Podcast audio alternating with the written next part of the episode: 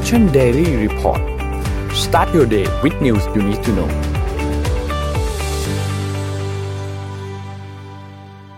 สวัสดีครับยินดีต้อนรับเข้าสู่ Mission Daily Report ประจำวันที่7กันยายน2564นะครับวันนี้คุณอยู่กับพวกเรา3คนตอน 7:00 นถึง 8:00 นครับสวัสดีพี่ปิ๊กสวัสดีพี่โทมัสครับสวัสดีครับสวัสดีครับสวัสดีครับวันนี้วันอังคารนะครับเราเริ่มต้นกันด้วยการอัปเดตตัวเลขต่างๆกันเหมือนเดิมครับไปดูอันแรกกันก่อนครับว่ามีวันนี้มีอะไรมาอัปเดตบ้างครับเริ่มต้นที่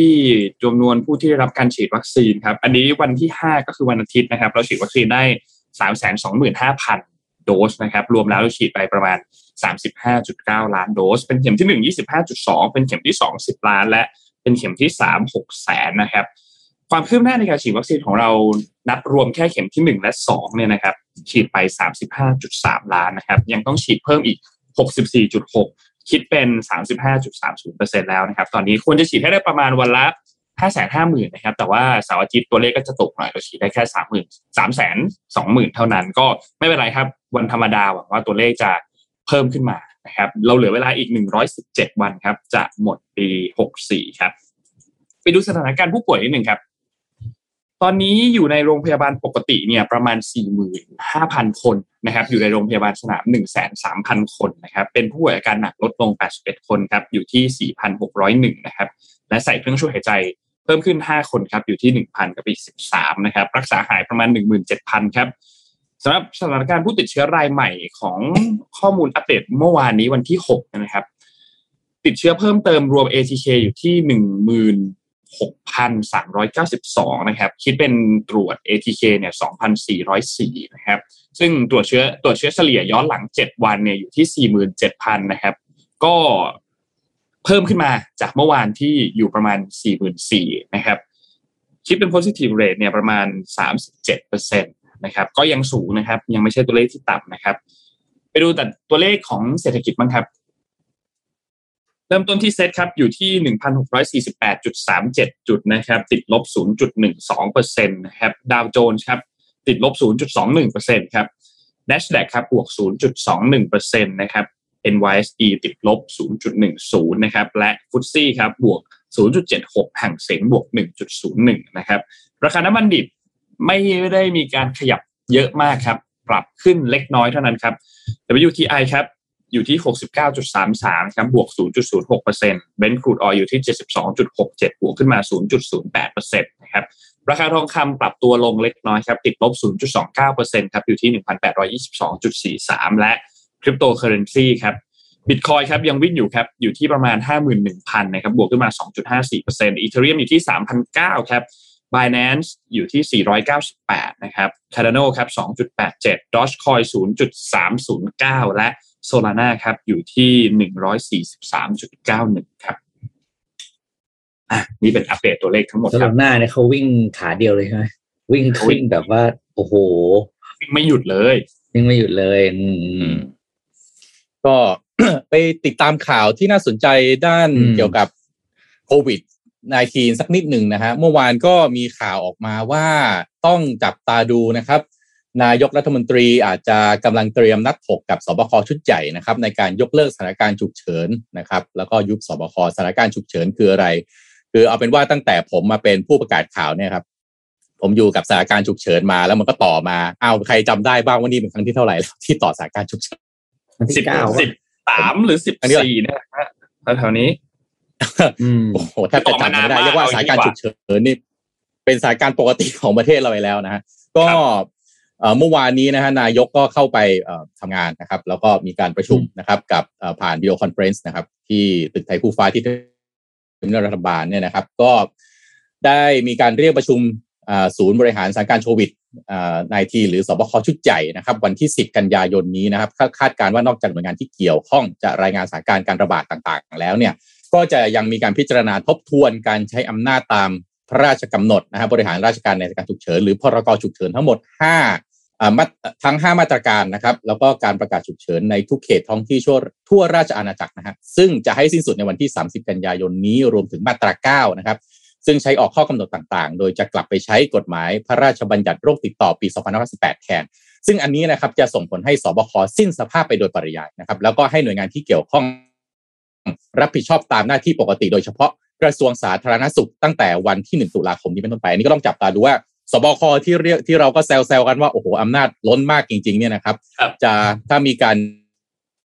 ยุบไปแล้วจะกลับมาบริหารตามปกติจะเป็นอย่างไรนะครับอีกเรื่องนึงก็คือนายแพทย์ทวีสินเมื่อวานนี้ก็ออกมาบอกนะครับว่ามีการแถลงข่าวเรื่องของการเสียชีวิตที่มีแนวโน้มลดลงผู้ติดเชื้อที่มีแนวโน้มลดลงนะครับซึ่งนายแพทย์ทวีสินก็บอกว่าเราผ่านช่วงที่หนักคือกรกฎาคมแล้วก็สิงหาคมมาแล้วนะครับโดยการติดเชื้อใหม่สถานการณ์จริงต่ำกว่าสถานการณ์ที่คาดการจากการล็อกดาวน์ส่วนการเสียชีวิตยังเกาะติดไปกับกราฟที่คาดการนะครับกราฟวันนี้เป็นผลจากการทำงานหนักของประชาชนและผู้ประกอบการที่ปิดร้านมาเมื่อ2สัปดาห์ที่แล้วเลยเห็นผลของวันนี้แต่วันนี้เราปรับมาตรการเห็นบรรยากาศคนเข้าห้างอยากซื้อของออกไปทำธุรกิจต่างๆมากมายก็ขอให้ตัวเองดูแลตัวเองอย่างดีไม่เช่นนั้นแล้วอาจจะเป็นเหมือนที่คาดการคือถ้าคุมไม่ดีอาจจะกลับไปแตะ 30,000 รายต่อวันส่วนผู้เสียชีวิตอาจจะไม่สูงขึ้นมากจากการให้วัคซีนในกลุ่มโรคเสี่ยงนะครับก็นายแพทย์ทวีสินก็บอกว่าปลายสัปดาห์นี้วันศุกร์หรือต้นสัปดาห์หน้าอาจจะประชุมสบคชุดใหญ่นายกเป็นประธานจะมีการดูตัวเลขต่างๆรอบ14วันที่ผ่านมาฝากว่าวันนี้เรากินบุญเก่า2อาทิตย์ที่แล้วเนี่ยอันนี้ต้องทำให้ดีที่สุดเพื่อมีไปอีก2อาทิตย์ข้างหน้าเพื่อให้กิจกรร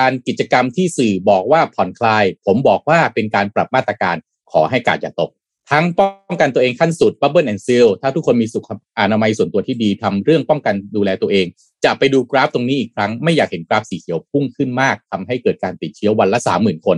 เราเดินมาได้ดีแล้วทุกคนเป็นพลังของไทยในการขับเคลื่อนสู้โควิดนะครับก็ความหมายคุณหมอทวีสินก็คือว่าอย่ากาดตกคือเดี๋ยวคือคงแบบกลัวว่าเดี๋ยวเราจะใช้ชีวิตกันปกติเร็วเกินไปนะครับก็พอเข้าใจได้นะฮะก็อาจจะต้องกาดอย่าตกนะครับตามที่คุณหมอบอกไปอีกเรื่องนึงก็คือมีข่าวเมื่อวานนี้นะครับก็อาจจะเป็นข่าวที่น่าให้ความสนใจแล้วกันนะครับก็มีข่าวมาว่า D-Day วันที่1ตุลาคมเนี่ยนะครับต่อไปที่เราจะเข้าห้างร้านอาหารร้านตัดผมเนี่ยนะครับจำเป็นที่จะต้องฉีดวัคซีนครบโดสคือ2โดสหรือต้องมี ATK นะครับเป็นผลลบไม่เกิน7วันนะครับโดยอธิบดีกรมอนามัยครับคุณนายแพทย์สุวรรณชัยวัฒนายิ่งเจริญชัยก็เปิดเผยว่าการออกกำหนดนะครับข้อห้างสรรพสินค้าศูนย์การค้าคอมมูนิตี้มอลล์นะครับในพื้นที่ควบคุมสูงสุดและเข้มงวดคือสีแดงเข้มจะให้เปิดบริการได้นั้นต้องขอความร่วมมือศูนย์การค้าห้างสรรพสินค้าต่างๆเนี่ยต้องระมัดระวังนะครับแล้วก็มีมาตรการอย่างสูงสุดมาตรการเนี่ยมี3มาตรการนะครับเขาใช้ชื่อว่า COVID Free Setting นะฮะมี3เรื่องก็คือ1ฮะสิ่งแวดล้อมปลอดภัยคือ COVID Free Environment ก็คือต้องทำความสะอาดทุกจุดสัมผัสร่วม2ชั่วโมงนะครับทำความสะอาดสินค้าทำความสะอาดระบบปรับอากาศทุก3เดือนใช้ระบบกรองอากาศ HEPA หรือติดตั้งอุปกรณ์กรองอากาศเฉพาะที่รวมทั้งเข้มงวดเรื่องมาตรการห้ามรวมตัวกันในจุดใดจุดหนึ่งนี่ก็คือสถานที่ทั้งหมดต้องทำความสะอาดตลอดเวลานะครับต้องใช้ระบบกรองอากาศด้วยนะต้องมีวิธีกรองอากาศใช้ระบบกรองอากาศ HEPA ด้วยนะครับ2ด้านพนักงานปลอดภัยนะครับ COVID Free Personnel ก็คือพนักงานทุกคนต้องฉีดวัคซีนครบโดสหรือเคยมีประวัติการติดเชื้อในช่วง 1-3 เดือนที่ผ่านมานะครับแล้วก็ลดกรองความเสี่ยงพนักงานทุกวันด้วยระบบไทยเซฟไทยรวมถึงจัดหา ATK ให้พนักงานตรวจทุก7วันนะครับงดกินอาหารร่วมกันงดรวมกลุ่มระหว่างพักนะครับแล้วก็3ฮะด้านผู้ใช้บริการปลอดภัยก็คือ COVID Free Customer นะฮะให้ลดความเสี่ยงก่อนเข้าร้านด้วยแพลตฟอร์มไทยเซฟไทยแพลตฟอร์มใหม่ๆแล้วผมยังไม่ได้ใช้เลยก็เดี๋ยวต้องลองโหลดมาใช้ดูนะครับหรือแอปพลิเคชันอื่นที่ราชการนะครับก็สามอย่างนี้นะครับเมื่อวานก็เป็นข่าวมาว่าก็ถามกันพี่ปิ๊กนนท์สรุปว่าต่อไปนะออกจากบ้านอาจจะต้องพกชุด ATK นะเพราะว่าคุ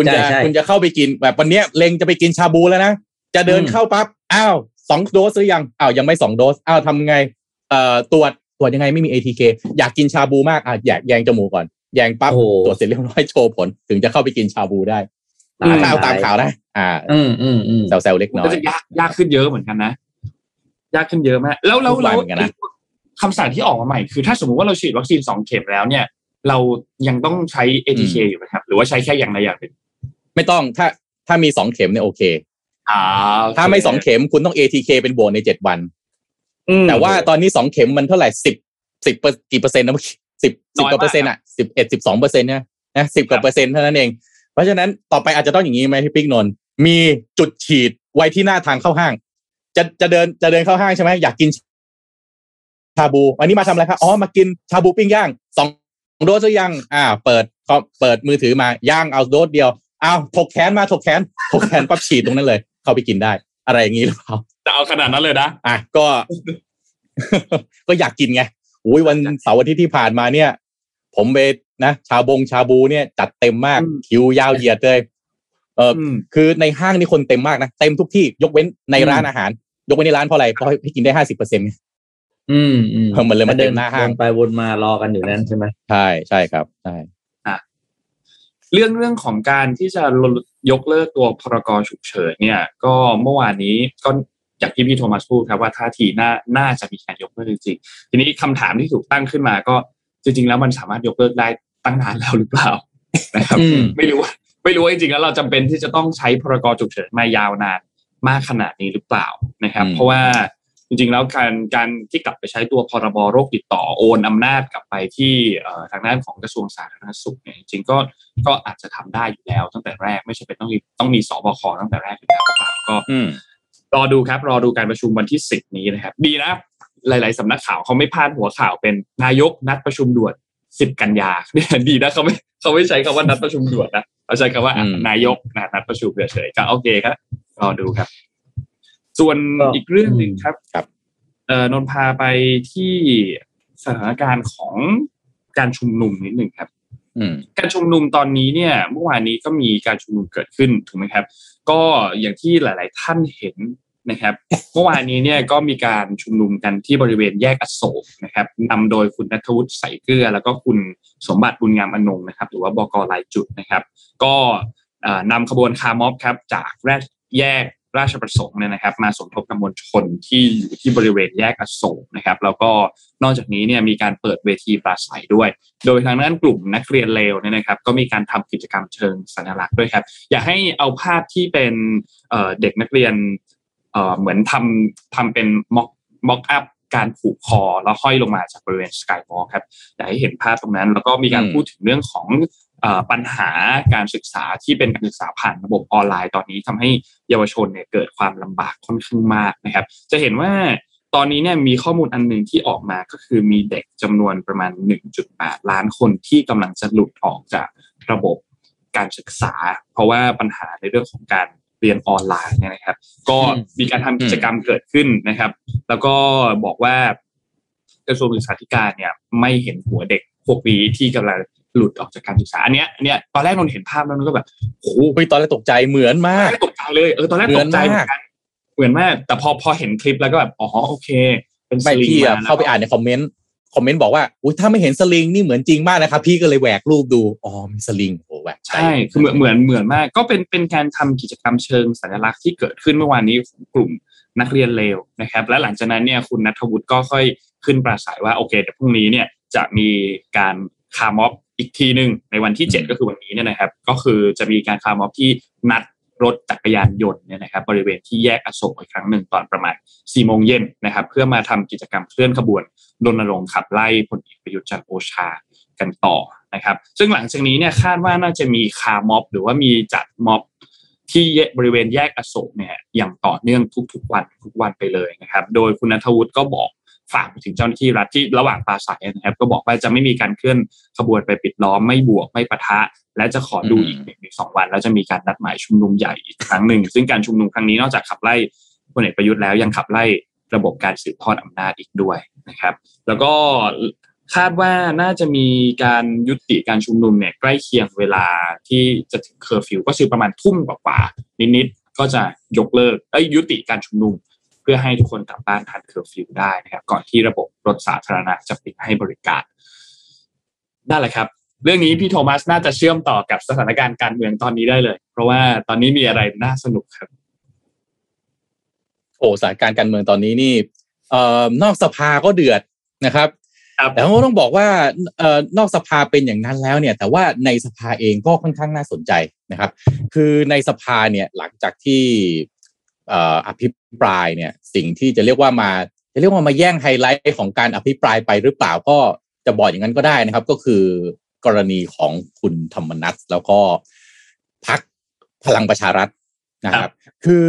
เราก็ไม่รู้เหมือนกันส่วนตัวพี่เองนะพี่ก็จะคุณธรรมนัสนี่แกไปกินดีหมีดีเสือมาจากไหนตามข่าวนะเอาตามข่าวเนี่ยคือแกจะเรียกว่างัดกับทาง 3ปอ3ปอมีใครบ้างคุณอนุพงศ์นะครับคุณประวิตรแล้วก็ท่านประยุทธ์นะครับจนนายกเนี่ยนักข่าวไปคุยเนี่ยนะครับก็ถึงกับนายกเนี่ยถึงกับบอกว่าพี่ทั้ง2ท่านเนี่ยแบบว่าเป็นร่วมโหจมท้ายกันมาถ้าไม่มีพี่ทั้ง2ท่านผมก็ไม่มีวันนี้นะครับอะไรทำนองเนี้ยคือเรียกว่ามีการสาดอะไรกันค่อนข้างรุนแรงทีเนี้ยพอตอนจบสุดท้ายเนี่ยคุณธรรมนัสยอมถอยนะครับแต่การยอมถอยเนี่ยนักข่าวก็ไปตามดูในบรรยากาศในพลังประชารัฐเหมือนกันก็ดูเหมือนกับว่ามันจะมีรอยร้าวพอมีรอยร้าวเนี่ยตอนจบเนี่ยนะฮะ3ท่านเนี่ยยืนถ่ายรูปพร้อมกันคุณธรรมนัสเดินไปเดินมาอยู่ข้างล่างนะครับที่สภานะครับคนก็มองว่าต่อไปหลังจากนี้เนี่ยเดี๋ยวต้องดูว่าคุณธรรมนัสในฐานะตอนนี้ต้องอย่าลืมนะฮะเป็นหัวหน้าเป็นนะเลขาธิการพลังประชารัฐเป็นเลขาธิการนะครับซึ่งหลายๆเรื่องหลายๆราวเนี่ยคุณธรรมนัสเดิมเนี่ยเป็นเรียกว่าเป็นมือลงพื้นที่เลยนะครับเวลาที่มีเลือกตั้งซ่อมมีต่างๆคุณธรรมนัสเป็นมือลงพื้นที่แล้วตอนนี้ก็มีข่าวในเรื่องที่ว่ามันมีโอกาสที่จะเลือกตั้งกรุงเทพมหานครด้วยหรือเปล่าแล้วโพลล่าสุดที่ทำออกมาเนี่ยนะครับท่านชัชชาติเนี่ยคะแนนนำท่านจักรทิพย์เนี่ย2เท่าผมจำเปอร์เซ็นต์ไม่ได้แต่ว่าคุณชัชชาติเนี่ยคะแนนนำคุณจักรทิพย์ชัยจินดาซึ่งถ้าพูดก็พูดเนี่ยคุณจักรทิพย์ไม่ได้พูดออกมาตรงๆแต่เป็นที่รู้กันว่าเป็นตัวแทนจากพรรคพลังประชารัฐแต่อาจารย์ชัชชาติเนี่ยบอกชัดเจนว่าลงในนามอิสระใช่ไหมครับเพราะฉะนั้นอันนี้ต้องดูว่ารอยร้าวตรงนี้เนี่ยจะเขย่าให้พรรคพลังประชารัฐ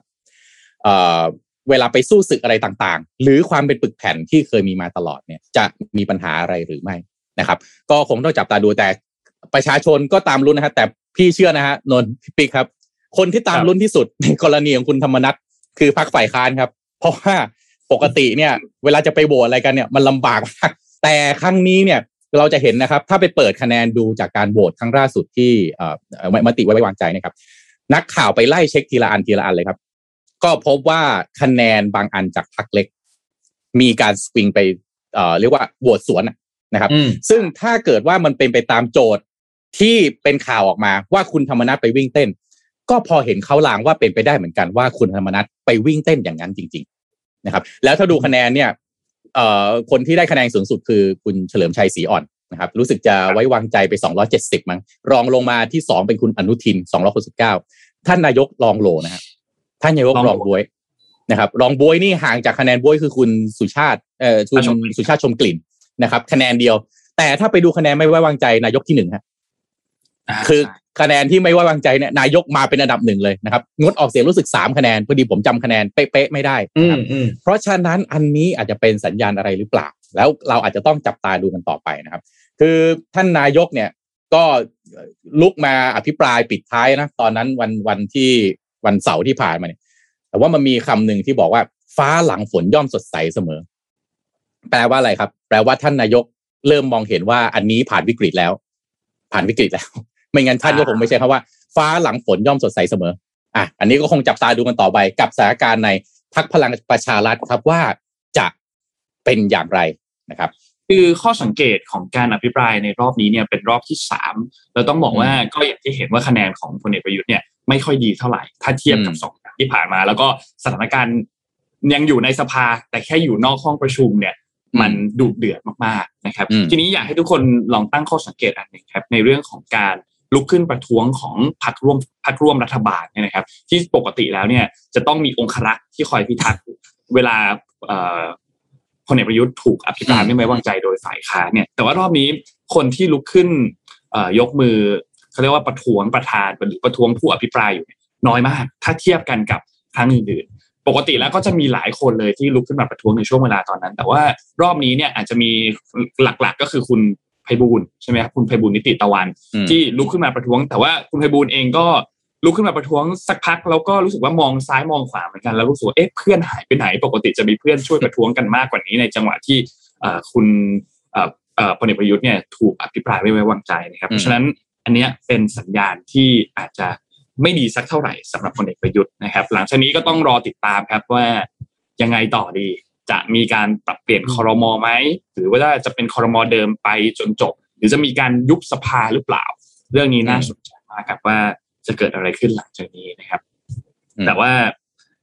เขาก็คงมีการเคลียร์กันข้างหลังเรียบร้อยแล้ว และถ้าตกลงกันได้หรือตกลงกันไม่ได้ก็ต้องแต่ต้องตั้งคำถามอ่ะถ้าแบบอย่างเงี้ยเขาพยายามที่จะวิ่งเต้นนะในช่วงที่แบบลูกผีลูกคนนะในช่วงแบบลูกผีลูกคนเนี่ยวิ่งเต้นเป็นนนเป็นพี่ปิ๊กอ่ะยังเชื่อใจอยู่ไหมเอาง่ายๆเอาตั้งคำถามง่ายๆนะครับก็คุณผู้ฟังคิดว่ายังไงคิดว่ายังไงก็ไหนคอมเมนต์กันมาดูซิเผื่อผมจะได้มุมใหม่ๆนะครับเราจะได้มองว่าความห่างกันของนายกรัฐมนตรีกับสสเนี่ยพลเอกประยุทธ์ไม่ค่อยจะบอกว่าไม่ให้ความสำคัญก็คงไม่ขนาดนั้นแต่ว่าความใกล้ชิดไม่ได้เยอะมากขนาดนั้นถ้าเทียบกับสสด้วยกันเองหรือสสกับหัวหน้าพรรคแต่ว่าพลเอกประยุทธ์กับสสเนี่ยความสัมพันธ์ไม่ได้ใกล้ชิดกันมากนะครับก็ทำให้อาจจะไม่ได้สามารถที่จะคุมเสียงสสได้มากกว่านั้นแน่นอนครับว่าในอำนาจบริหารนายกใหญ่ที่สุดไม่มีใครใหญ่กว่านายกแต่ว่าพอเรื่องนี้กลับมาเปลี่ยนสถานที่มาอยู่ในสภาอำนาจของสสเยอะมากครับถ้าเทียบกับนายกอำนาจสสเยอะมากในสภาโดยเฉพาะพรรคเล็กอ่ะพรรคเล็กที่คะแนน2คะแนนเนี่ยเป็นยุคเรียกว่าเป็นยุค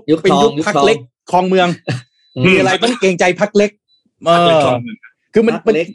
อย่างของกรุงอะไรนะของคุณมงคลกิจอ่ะมีกี่เสียงจำไม่ได้นะโอ้โหทำไมไฮไลท์ไปอยู่ตรงนั้นซะเยอะอะไรอย่างเงี้ยเนี่ยอันนี้มันเป็นยุคแบบรัฐธรรมนูญมันแปลกๆนะแต่ก็เอาเป็นว่าจะเล็กจะใหญ่ถ้าตั้งใจมาทำเพื่อประเทศชาติเราดีใจทั้งนั้นอย่างนี้แล้วครับไปที่ข่าวต่างประเทศกันบ้างไหมครับคือเรียกว่าไม่รู้ว่าเวลาอะไรนะขณะบรรยากาศที่อยู่ในสภาเนี่ยนะเวลาที่เห็นเขาเห็นคณะรัฐมนตรีแล้วเขาจับกลุ่มล้อมเก้าอี้คุยกันเนี่ยนะแม่เก้าอี้สักครั้งไหมเขาคุยกันว่าเฮ้ยฝ่ายค้านเขาอภิปรายปัญหาเรื่องนี้เราจะแก้กันยังไงเราอะไรกันกลุ่มหน่อยทำงานกลุ่มมันมีเวิร์กช็อปเวลาเราทำงานในออฟฟิศใช่ไหมไม่มีเฮ้ยจะโหวตยังไงจะภูมิใจเห็นแล้วคือผมไม่เคยคิดเลยนะว่าเขานั่งประชุมแบบเวิร์กช็อปด่วนเพื่อรับมือกับข้อมูลที่ฝ่ายค้านพูดผมไม่เคยคิดเลยนะผมคิดแต่ว่าจะโหวตยังไงให้มันผ่านอะไรอย่างเงี้ยเอ้ยเหนื่อยผมพาไปดูปัญหาโลกร้อนนิดนึงก็พยายามจะอัปเดตเรื่องโลกร้อนมาเรื่อยๆนะครับเพื่อเตือนใจทุกคนว่าเป็นเรื่องใหญ่จริงนะครับอย่างที่นิวซีแลนด์เนี่ยช่วงวินเทอร์เนี่ยเพิ่งจบไปคือเขาเป็นทวีปที่หน้าหนาวไม่ค่อยเหมือนกับเดือนหน้าหนาวจะไม่ตรงกับประเทศอื่นใช่ไหมครับก็หน้าหนาวที่เพิ่งจบไปที่นิวซีแลนด์เนี่ยมีทำลายสถิติเลยนะครับว่าเป็นหน้าหนาวที่อุณหภูมิสูงขึ้นที่สุดตั้งแต่เคยมีมาเลยนะครับโดยปกติแล้วเนี่ยอุณหภูมิหน้าหนาวของนิวซีแลนด์เนี่ยจะอยู่ที่ประมาณเขาเรียกว่า8องศาเซลเซียสอุณหภูมิเฉลี่ยนะครับแต่ว่าช่วงหน้าหนาวที่ผ่านมาเนี่ยอุณหภูมิขยับขึ้นมาเป็น 9.8 องศาเซลเซียสหรือประมาณ50องศาฟาเรนไฮต์นะครับอันนี้เป็นสัญญาณที่บอกว่าเป็นอีกหนึ่งสัญญาณที่น่าห่วงมากนะครับเพราะว่าประเทศที่อยู่ใกล้คือทางใต้แล้วเนอะปกติอุณหภูมิค่อนข้างจะนิ่งนะครับแต่พอมันมีปฏิเขาเรียกว่าตัวเลขเนี่ยขึ้นมาเรื่อยๆอย่างเงี้ยทำให้น่ากลัวแล้วพอมันเป็นที่บอกว่าขึ้นมาเป็น 9.8 องศาเซลเซียสเนี่ยนะครับมันขึ้นมาแบบเรียกว่า9กระโดดมากกับปีนึงขึ้นเกือบ2องศานี่ถือว่าเยอะมากนะครับเพราะว่าทางนิวซีแลนด์เปิดเผยว่าการเก็บอุณหภูมิเฉลี่ยช่วงหน้าหนาวเนี่ยเขามีเก็บมาตั้งแต่ปี1909นะครับตั้งแต่ปี1909เนี่ยไม่เคยมีปีไหนที่อุณหภูมิเพิ่มขึ้น2องศาเกือบ2องศาในปีเดียวนะอันเนี้ยน่าห่วงจริงๆแล้วก็เป็นส่งสัญญาณให้กับชาวโลกอีกครั้งว่าเอ้ยเรานิ่งเฉยไม่ได้แล้วเรื่องโลกร้อนเพราะมันแหมมันเอาจริงจริงนะเนี่ยครับก็น่าห่วงนะฮะเรื่องปัญหาโลกร้อนก็ยังต้องติดตามมันต่อไปแล้วก็ทุกประเทศก็จริงๆก็มีนโยบายเรื่องนี้นะครับในเรื่องโลกร้อนว่าจะรับมือกับสถานการณ์นี้อย่างไรอันนี้น่าจะเป็นอีกหนึ่ง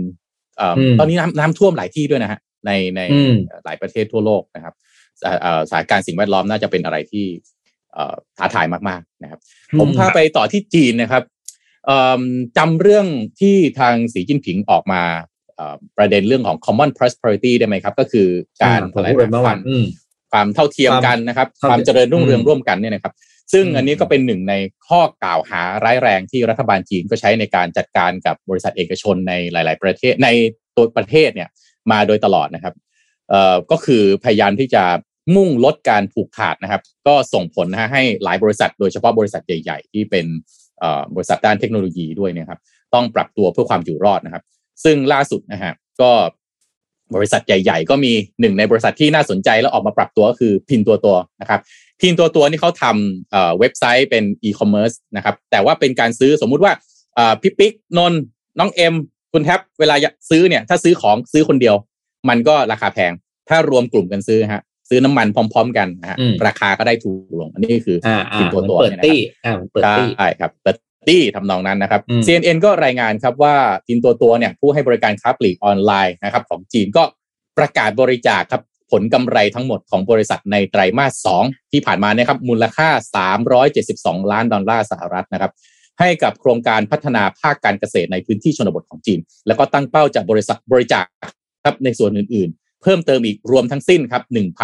1,500 ล้านเหรียญสหรัฐนะครับซึ่งพินตัวก็เป็นหนึ่งในอีคอมเมิร์ซที่เติบโตรวดเร็วมากของจีนนะครับให้บริการซื้อขายครอบคลุมสินค้าหลากหลายนะครับโดยเฉพาะสินค้าเกษตรครับทำให้พินตัวก็สามารถเข้าถึงภาคชนบทของจีนแล้วก็มีผู้ใช้งานเพิ่มขึ้นอย่างก้าวกระโดดนะครับโดยมียอดผู้ใช้งานทะลุ850ล้านคนในช่วงปีที่ผ่านมาสูงกว่า Alibaba ซึ่งมีผู้ใช้งาน828ล้านคนในช่วงเวลาเดียวกันนะครับความเคลื่อนไหวดังกล่าวนะครับเกิดขึ้นท่ามกลางปฏิบัติการจัดระเบียบบริษัทเอกชนอย่างรุนแรงของรัฐบาลจีนนะครับโดยเฉพาะบริษัทเอกชนที่จดทะเบียนในต่างประเทศจะถูกเพ่งเล็งเป็นพิเศษนะครับแล้วก็ต้องเจอกับกฎระเบียบข้อกำหนดต่างๆตั้งแต่โดนสั่งปรับสั่งห้ามไม่ให้ใช้บริการแอปพลิเคชันรวมไปถึงการถูกสั่งปรับโครงสร้างบริษัทใหม่นะครับถ้าพูดถึงตรงนี้เราลองนึกถึงฮะ Ant Financial นะครับ Alibaba นะครับTT นะครับที่โดนให้เอาออกจากแพลตฟอร์มต่างๆทั้งหมดนะครับก็การบริจาคครั้งนี้ของพินตัวก็ชัดเจนฮะว่าเป็นเพราะมาจากแรงกดดันจากรัฐบาลจีนตามแผน Common Prosperity หรือความเจริญรุ่งเรืองร่วมกันของประธานาธิบดีสีจิ้นผิงซึ่งไม่เพียงพินตัวเท่านั้นครับก่อนหน้านี้ Tencent ครับบริษัทเทคโนโลยีขนาดใหญ่เจ้าของแอป WeChat เนี่ยนะครับก็ประกาศบริจาคเงินถึง 7,700 ล้านเหรียญสหรัฐนะครับให้กับโครงการแก้ไขปัญหาความยากจนและความไม่เท่าเทียมทางการศึกษาของจีนนะครับรายงานของนักวิจัยจาก Goldman Sachs นะครับก็ระบุว่าการดำเนินการของรัฐบาลจีนเป็นความพยายามในการปรับสมดุลของสังคมนิยมกับตลาดทุนซึ่งการกระทำดังกล่าวนี้ของรัฐบาลจีนนะครับอาจสร้างความเสียหายให้กับเศรษฐกิจจีนมากถึง 1.2 ล้านเหรียญสหรัฐนะครับทั้งพินตัวแล้วก็ Tencent ฮะยังเคยถูกสอบสวนโดยรัฐบาลจีนนะครับแล้วก็ถูกกล่าวหาว่ามีพฤติกรรมที่สร้างความไม่เป็นธรรมให้กับคู่แข่งในตลาดนะครับ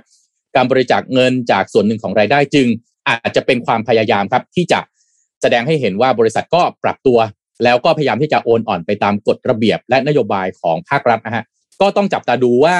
การปรับตัวในครั้งนี้จะทำให้ภาครัฐมองเห็นถึงความตั้งใจที่ต้องการที่จะส่งเสริมนโยบายของรัฐบาลของจีนมากแค่ไหนจากภาคเอกชนนะครับและจะมีเคสนะครับหรือกรณีที่มีการลงโทษหรือสั่งปรับอย่างรุนแรงออกมาอีกหรือเปล่านะครับประเทศไทยเราทำบ้างได้ไหมแบบนี้ไม่แน่ใจให้บริจาคไม่น่าจะได้จะทำก็ทำได้ให้บริจาคกำไรทั้งไตรมาสเนี่ยโอ้โหไอ้คุณแท็บก็เคยบอกนะก็ไอเดียคุณแท็บก็บอกว่าใช่ผมเคยคือบางทีมันเป็นวิธีการผมใช้คำว่ามันไม่ใช่การบังคับหรืออะไรนะเพราะว่ามันเป็นนโยบายที่คือคำว่าประเทศไทยจะทำก็ทำได้ของที่คุณธรรมถามเมื่อกี้ไม่ผมก็จะเอาคุณธรรมถามว่าจะทำได้ไหมเนี่ยไม่ได้หมายความว่าจำเป็นจะต้องรัฐบาลไปบังคับอะไรออกมาไปล้วงควักคอเขาออกมานะแต่ว่ามันอยู่ที่วิธีการมองของผู้บริหารบริษัทใหญ่ๆทั้งหลายนั่นแหละผมยกตัวอย่างเจนนะสมมติว่าผมเป็นบริษัทน้ำมันแล้วกันกำไรปีนึงผมก็ตีว่า1,000 ล้านยกตัวอย่างเนาะน้ำมันพืชใช่ไหมครับผมพูดแค่นี้น้ำมันอะไรครับผมบอกว่าปีนึงกำไรผม1,000 ล้านเพราะมันก็มีนะโครงสร้างน้ำมันต่ออะไรติดอะไรกำไรเท่าไหร่ใช่ไหมทุกผมเปลี่ยนเมสเสจนิดเดียวของมิชชั่นของบริษัทหรือวิชั่นของบริษัทก็คือผมเปลี่ยนจากกำไรสูงสุดนะเป็นผมปีนึงผมจะมีกำไรไม่เกิน50 ล้านส่วนที่เหลือผมกลับมันสมการมันจะเปลี่ยนหมดเลยถูกไหมมันจะเปลี่ยนสมการทั้งหมดแทนที่ว่าราคาตั้งต่อหน่วยคุณเคย10 มันจะเหลือแค่5อะไรเพราะว่าตัวเลขมันเปลี่ยนเพราะสุดท้ายตัวบรรทัดล่างมันเป็นตัวกำหนดแล้วไงทำไงก็ได้คุณอย่าเกิน50ล้านเกินถ้าบริษัทกำไรเกิน50ล้านกรรมการผิดอย่างเงี้ยโอ้โหเขาเรียกว่ามุมมันเปลี่ยนเลยนะคุณแค่คุณรีเฟรมวิธีการมองโจทย์ของคุณนั่นเองแต่ประเด็นคือนั่นแหละไม่ใช่บอกว่าจะทำไหมจะทำหรือเปล่าเท่านั้นแหละน่าสนใจนะผมว่าอันนี้ต้องกลับไปเขียนตำราเรียนใหม่ด้วยเพราะว่าที่เราเรียนกันมามันเขียนว่า profit maximization ผลประโยชน์ต่อผู้ถือหุ้นคือสิ่งที่เป็นพันธกิจใหญ่ที่สุดของ CEO แต่หลังจากนี้จะบอกว่าการทำผลกำไรให้ได้ตามเป้าหมายส่วนที่เหลือกลับคืนให้สังคมได้มากที่สุดเป็นพันธกิจที่สำคัญที่สุดของ CEO ตัวนี้เรียกว่านอกจากโจทย์เปลี่ยนนี่เปลี่ยนระบบการศึกษาด้วยเลยนะน่าสนใจนะฮะคือทุกอย่างมันคือเราอยู่กับระบบการทำธุรกิจด้วยโครงสร้างของงบกำไรขาดทุนแบบเดิมมาตลอดถูกไหมบวกลบเลยซึ่งจริงสมการมันอยู่ในนั้นนั่นแหละแค่คุณเปลี่ยนแทนที่คุณจะปล่อยให้ profit เนี่ยเป็นตัวผลเป็นผลลัพธ์ของข้างบรรทัดข้างบนครับคุณมองใหม่ที่เอาให้ profit เป็นตัวกำหนดสมการข้างบนแทนโลกคุณจะไม่เหมือนเดิมเลยหล่อไหมวันนี้หล่อไหมที่พี่พูดน่าสนใจนะแต่ว่าน่าสนใจนะไอเดียดีมากว่าจะทำได้จริงจริงหรือเปล่าเนี่ยยากมันอยู่ที่จะทำหรือเปล่าเท่านั้นเองทำไม่ได้จะทำหรือเปล่าเอาจริงๆเนี่ยไม่ซับซ้อนนะที่พี่ปิ๊กพูดนี่พรุ่งนี้ทำได้เลยด้วยซ้ำนะถูกไหมเรียกประชุมปั๊บเอาสรุปเรากำไร100 ล้านเนี่ยเอาจริงๆแล้วเนี่ยถ้าองค์กรเราเติบโตแล้วอยู่รอดเอาเหลือเท่าไหร่ก็นะคำนวณกันมาเสร็จปั๊บที่เหลือตั้งเป้าเลยเราจะบริจาคให้ได้จำนวนนี้ไปจนอินฟินิตี้การเติบโตในสังคมเพราะเมื่อคุณบังคับให้เติมกำไรน้อยลงแปลว่าอะไรครับ1คุณต้องไปเพิ่มค่าใช้จ่ายคุณน่ะค่าใช้จ่ายคุณจะไปทางไหนแล้วคุณจะจ้างพนักงานในราคาไม่เห็นโทษทีในเงินเดือนที่สูงขึ้นใช่ไหมคุณบริจาคมากขึ้นคุณจะทำต้นทุนสินค้าให้มันถูกก็เรียกว่ากำไรขั้นต้นใช่ป่ะกำไรขั้นต้นตั้งให้มันถูกลงก็ได้นึกออกว่าเพราะว่าสุดท้ายมันบังคับแล้วไงว่าคุณเกินนี่อันนี้อยู่ในหนังสือของพี่ปิ๊กไหมครับวิชาธุรกิจที่ชีวิตจริงเป็นคนสอนนี่พิมพ์ครั้งที่เท่าไหร่แล้วไม่แน่ใจ 20,000 เล่มแล้วครั้งที่ 6 นะฮะอันนี้นี่ถ้าใครอยากรู้ว่าพี่ปิ๊กอ่านหนังสืออะไรครับผมก็เลยเอามีกิจกรรมหนังสือมาแจกนะครับจาก SCB ฮะวันนี้เรามีหนังสือดีๆจาก SCB มาฝากเช่นเคยครับกับเรื่องอ่านแบบโทไดคืออะไรเอานี้ก่อนคือหนังสือที่พูดแจกเรื่องอะไรไหนนะหนังสือเล่มนี้เนี่ยเขาพูดถึงเรื่องราวของการอ่านหนังสือที่คนทั่วไปอ่านแล้วก็เพิ่มความรู้ฮะแต่ครับเด็กโทไดเนี่ยอ่านเพิ่มความคิดสุดยอดเคล็ดลับการอ่านที่ได้มากกว่าแค่ความรู้โทไดคือมหาวิทยาลัยโตเกียวนะครับก็เป็นมหาวิทยาลัยอันดับ1ของญี่ปุ่นฮะที่นี่สอบเข้ายากนะครับมีอัตราการแข่งขันสูงที่สุดนะฮะมีแค่เรียกว่าต้องระดับท็อปจริงๆอ่ะถึงจะเข้าไปเรียนได้ผมเนี่ยเคยไปเรียนกับอาจารย์ที่มาจากโทไดตอนที่ได้ทุนไปเรียนญี่ปุ่นโอ้ต้องยอมรับจริงวิธีการสอนเอาว่าแบบ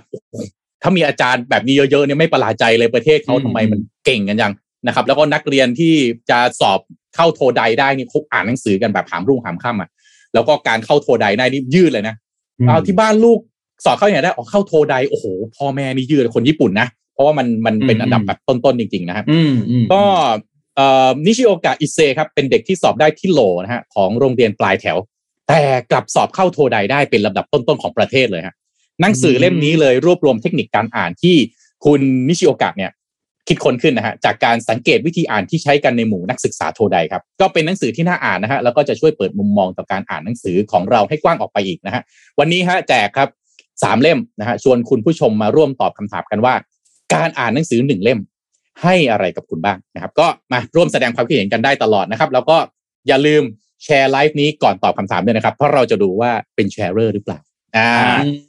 ตอนนี้เนี่ยมีคนแชร์อยู่ทั้งหมด18คนนะผมเป็นคนที่19ต้องได้แน่นอนพี่เป็นหนึ่งใน18ฮะพี่เป็นหนึ่งใน18เข้ามาปั๊บพี่รีบแชร์เลยเดี๋ยวพี่ตอบบ้างจะได้รางวัลบ้างไหมฮะดราฟแชร์พี่เสร็จแล้วต้องแท็กไอ้สมมูลด้วยนะเดี๋ยวสมมูลไม่เห็นเดี๋ยวสมมูลไม่เห็นน่าอ่านกี่เล่มนะครับพี่โทมัสอะไรครับ3 เล่มฮะ3เล่ม3เล่มโอเคเป็นของพี่ไปแล้ว1 เล่มนะฮะเหลือ2 เล่มรอเล่นนะฮะไม่รู้ดาวจะให้บ้างหรือเปล่าของพี่อีกเล่มนึงครับเพราะฉะนั้นที่เหลือคุณผู้ชมแย่งกันตบตีกันเองที่เหลือแย่งกับนนท์ด้วยนะฮะครับโอเคครับพาไปต่อเรื่องถัดไปครับเรื่องนี้เป็นเรื่องของอุตสาหกรรมการก่อสร้างครับคือตอนนี้เนี่ย อุตสาหกรรมการก่อสร้างของภาครัฐเนี่ยนะครับในปี2021เนี่ยถ้าเทียบเป็น year on year แล้วเนี่ยขยายตัวขึ้นมาประมาณ 6% โดยปัจจัยก็แน่นอนครับปัจจัยการสนับสนุนเรื่องของโครงการเมกะโปรเจกต์ต่างๆนะครับแต่ว่าพอมีโควิดมาระบาดโดยเฉพาะรอบล่าสุดที่มีการปิดแคมป์คนงานเนี่ยนะครับก็ทำให้การดำเนินการต่างๆเขามีมาตรการ Bubble and Seal ใช่ไหมครับก็สร้างแรงกดดันต่อภาคการก่อสร้างเยอะมากโดยเฉพาะอย่างยิ่งในช่วงที่เหลืออยู่ของปีนี้โดยที่ยังมีการล็อกดาวน์อยู่เนี่ยนะครับทีนี้ครับในปี2021เนี่ยทางด้านการก่อสร้างของภาครัฐเนี่ยได้รับเงินค่อนข้างเยอะนะครับพูดง่ายๆคือมันมีปัจจัยหนุนค่อนข้างเยอะเรื่องของโครงการรถไฟความเร็วสูงเชื่อม3สนามบินก็คือเชื่อมดอนเมืองเชื่อมสุวรรณภูมิเชื่อมอุตภเปาเนี่ยนะครับโครงการพัฒนาท่าเรือแหลมฉบังเฟสที่3โครงการโครงการเมืองการบินภาคตะวันออกเฟสที่1โครงการสร้างสนามบินสุวรรณภูมิรันเวย์ที่3ก็มีโครงการอื่นๆที่ก่อสร้างต่อเนื่องมาจากในอดีตด้วยนะครับยกตัวอย่างครับในปี2021เนี่ยนะครับสำหรับงบประมาณในปีนี้เนี่ยของ4หน่วยงานหลักที่ลงทุนภาคก่อสร้างก็คือมีกรมทางหลวงกรมชลประทานกรมทางหลวงชนบทและกรมโยธาธิการและผังเมืองขยายตัวจากปีก่อนหน้าเยอะมากนะครับได้รับงบประมาณอย่างกรมทางหลวงเนี่ยได้รับงบประมาณ 126,000 ล้านบาทนะครับบวกขึ้นมา 11% แบบ year on year ซึ่งส่วนใหญ่ใช้ปรับปรุงก่อสร้างทางด้านของทางหลวงเนี่ยนะครับทีนี้ความคืบหน้าของพวกโครงการเมกะโปรเจกต์ต่างๆที่เพิ่งเริ่มก่อสร้างในปีนี้ในปี2021เนี่ยนะครับแล้วก็โครงการต่างๆที่ก่อสร้างมาตั้งแต่ในอดีตเนี่ยทางด้านของ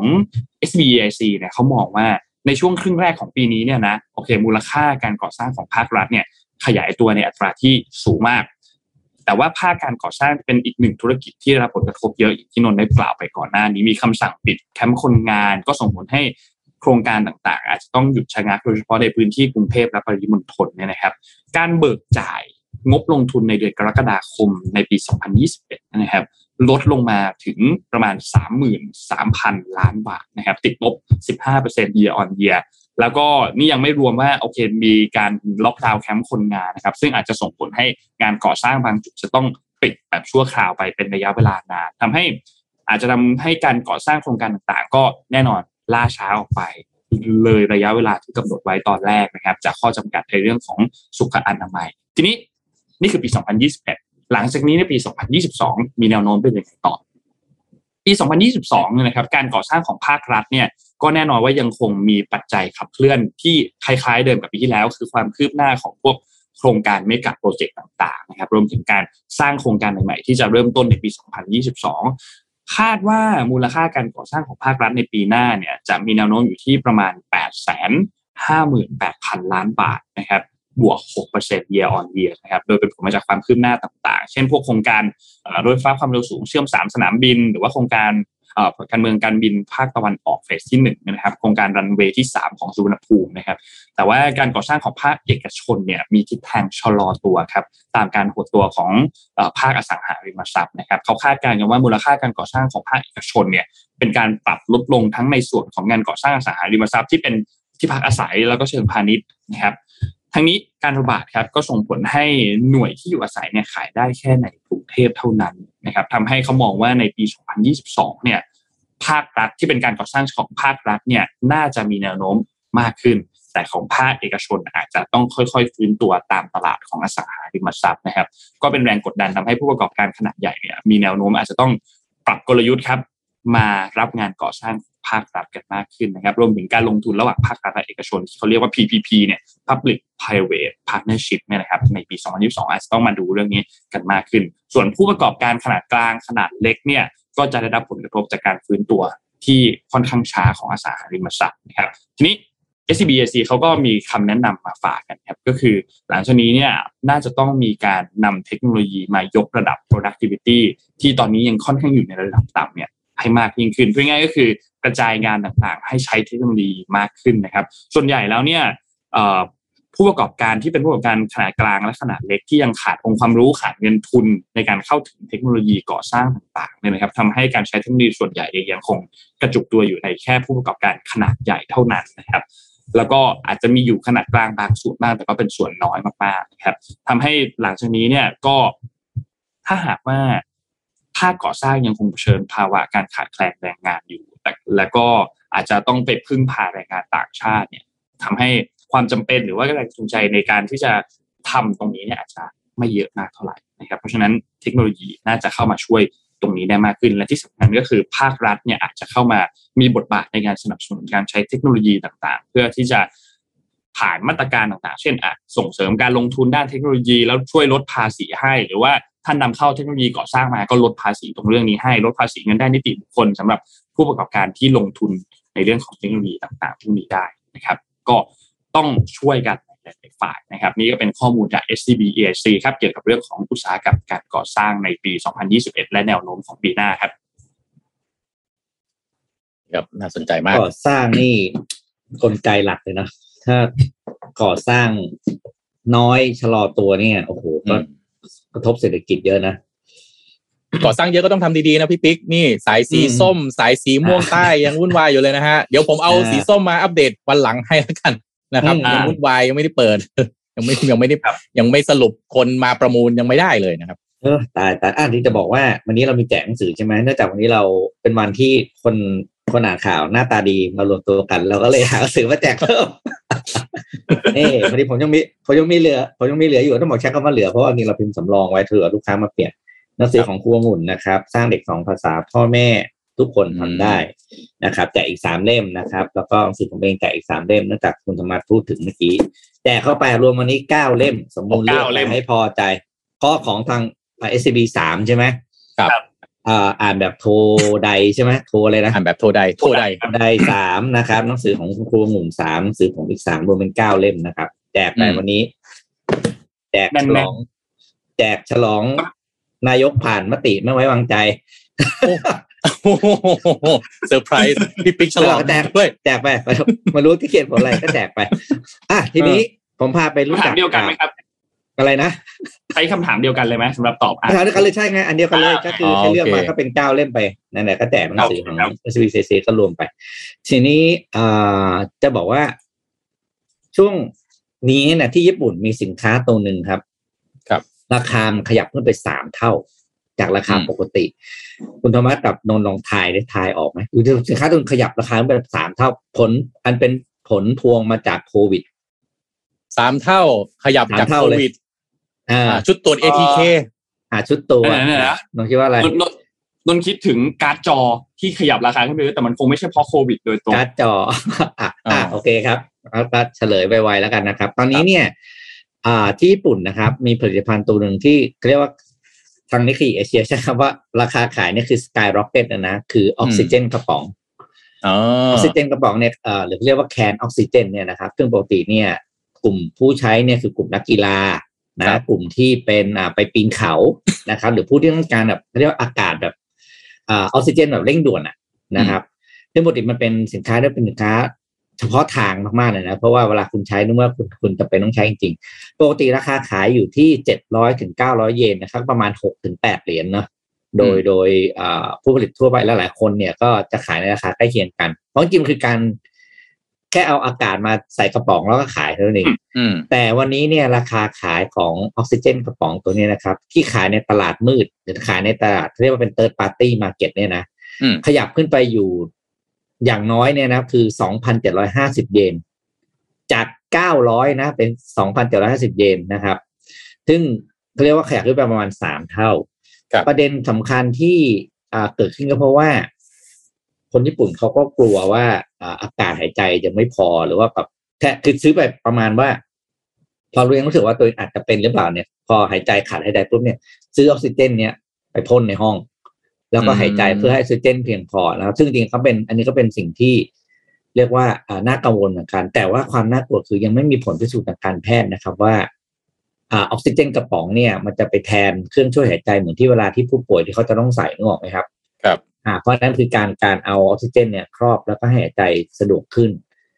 ก็ให้เห็นว่าในทุกๆตลาดที่มันมีวิกฤตเนี่ยนะมันก็จะมีคนมองเห็นช่องทางในการทำเงินเสมอนะครับแต่ว่าถึงที่จะคุยต่อคือออกซิเจนกระป๋องเนี่ยต่อไปจะเป็นสิ่งจำเป็นนะเหมือนน้ำขวดที่เราเคยมองเมื่อ20ปีก่อนว่า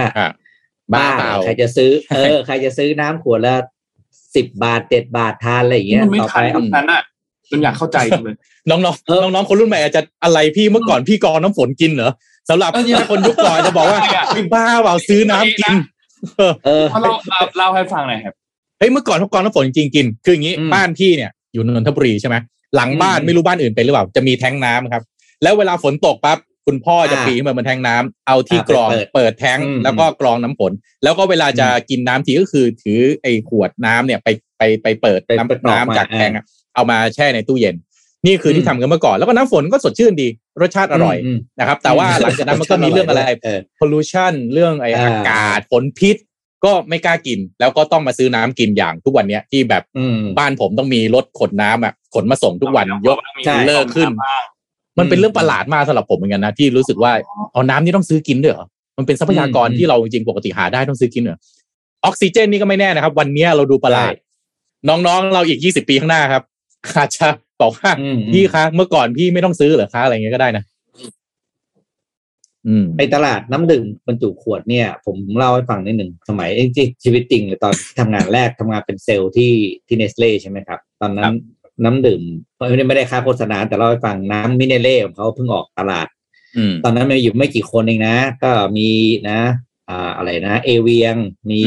มองเฟลอร์มีมิเนเล่ใช่ไหมครับตอนนั้นมีอยู่ไม่กี่ยี่ห้อเองนะที่ขายแล้วก็ผมอยู่พัทยาดีน้ำแร่ตอนนั้นเป็นน้ำแร่ด้วยนะน้ำดื่มนี่มาทีหลังน้ำแร่ด้วยนะเมื่อก่อนน้ำดื่มว่าเราจะเป็นถ้าขวดใสเนี่ยจะเป็นน้ำแร่ก่อนแต่ถ้าน้ำดื่มจะเป็นขวดขาวขุ่นขวดขุ่นนึกออกมาที่เขาเรียกขวดขุ่นเดี๋ยวนี้ขวดขุ่นไม่มีละนะครับไม่ค่อยเห็นในตลาดละทุกคนผมเนี่ยเป็นเซลล์ท็อปเซลล์ของประเทศในเรื่องน้ำดื่มไอ้น้ำแร่เนี่ยผมก็งงทำไมอ๋อที่แท้คือต่างชาติเขากินน้ำขวดแบบนี้มานานแล้วคือมันไม่ใช่เรื่องใหม่คือมันเป็นการเรียกวัฒนธรรมการกินน้ำขวดเขาไม่กินมานานแล้วไงแต่เป็นเรื่องใหม่มากสำหรับบ้านเราในตอนนั้นและตอนนี้ก็เป็นเรื่องปกติเพราะฉะนั้นออกซิเจนเนี่ยไม่แน่นะใช่ถ้าวันนี้คุณธรรมะจะตั้งโรงงานใหม่ตั้งโรงงานผลิตออกซิเจนกระป๋องรอเลยผมค่อนข้างมั่นแต่ว่าได้รับทรัพย์แน่นอนประหลาดมากเลยอ่ะว่าเอ๊ะออกซิเจนก็ขายได้ใช่ไหมเนี่ยมันยุคนี้ไม่น่าเชื่อนะอะไรต่อไปอะไรฮะดินก็ขายตอนนี้ดินก็ขายใช่ไหมดินขายทุกอย่างนะคนนึกไม่ถึงเหมือนกันนะว่ามันจะมีอะไรที่แบบว่ากลายเป็นของที่เราต้องซื้อทุกวันแต่ว่าวันนี้ไม่ได้วันนี้เราไม่ได้ซื้อแต่ว่าแน่นะเมื่อก่อนต้องซื้อใช้ทุกวันเลยเราไปแค่2 ปีเมื่อก่อนเราไม่คิดเราต้องใส่หน้ากากใช่ไหมทุกวันในนี้เราก็ต้องมีทุกวันอย่างเงี้ยโลกมันก็แล้วถ้าเมื่อก่อนถ้าวันนี้ถ้าคุณธรรมะยังมีพฤติกรรมเดิมคือ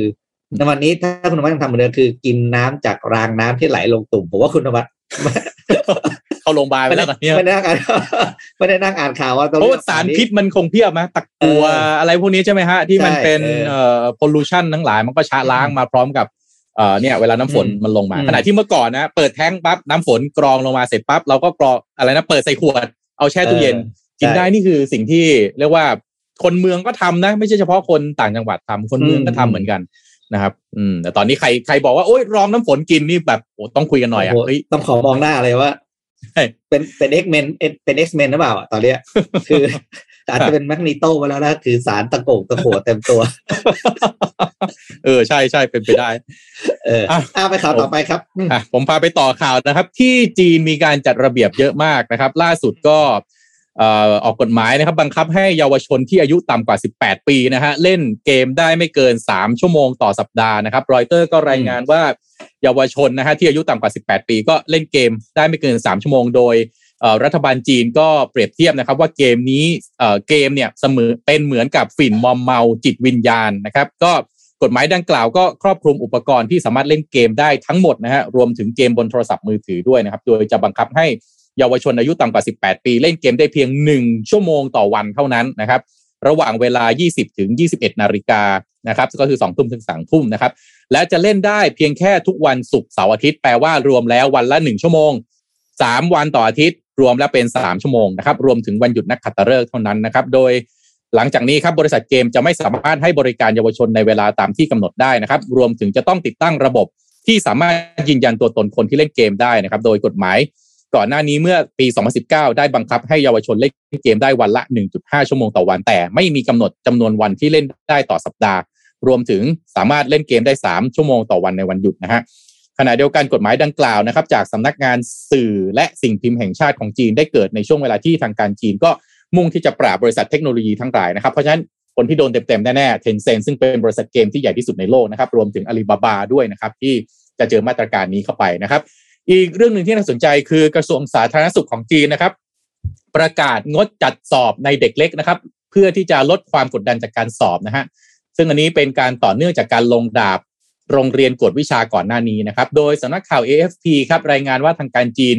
ออกมาประกาศห้ามไม่ให้มีการจัดสอบข้อเขียนในเด็กอายุ 6-7 ปีนะครับซึ่งเป็นส่วนหนึ่งของมาตรการปฏิรูปการศึกษาเพื่อลดความกดดันในเด็กเล็กและผู้ปกครองนะครับที่ต้องเผชิญกับการแข่งขันสูงในระบบโรงเรียนนะครับโดยจีนก็นับเป็นประเทศที่เน้นการสอบวัดผลทางการศึกษาครับโดยก่อนหน้านี้จัดให้มีการสอบตั้งแต่ชั้นเกรด 1 เป็นต้นไปนะครับ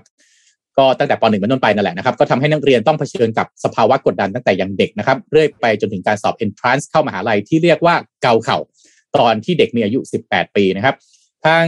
กระทรวงการศึกษาของจีนก็เผยว่าการสอบที่จัดขึ้นบ่อยไปทำให้นักเรียนต้องพบกับความเหนื่อยล้าแล้วก็กดดันนะครับนอกจากจะงดเว้นการสอบแล้วก่อนหน้านี้ก็ยังห้ามไม่ให้ครูสั่งการบ้านนักเรียนในระดับเกรด1และ2ส่วนในชั้นประถมปลายจนถึงม.ต้นก็กำหนดไม่ให้สั่งการบ้านที่ใช้เวลาทำเกิน1ชั่วโมงต่อคืนครับ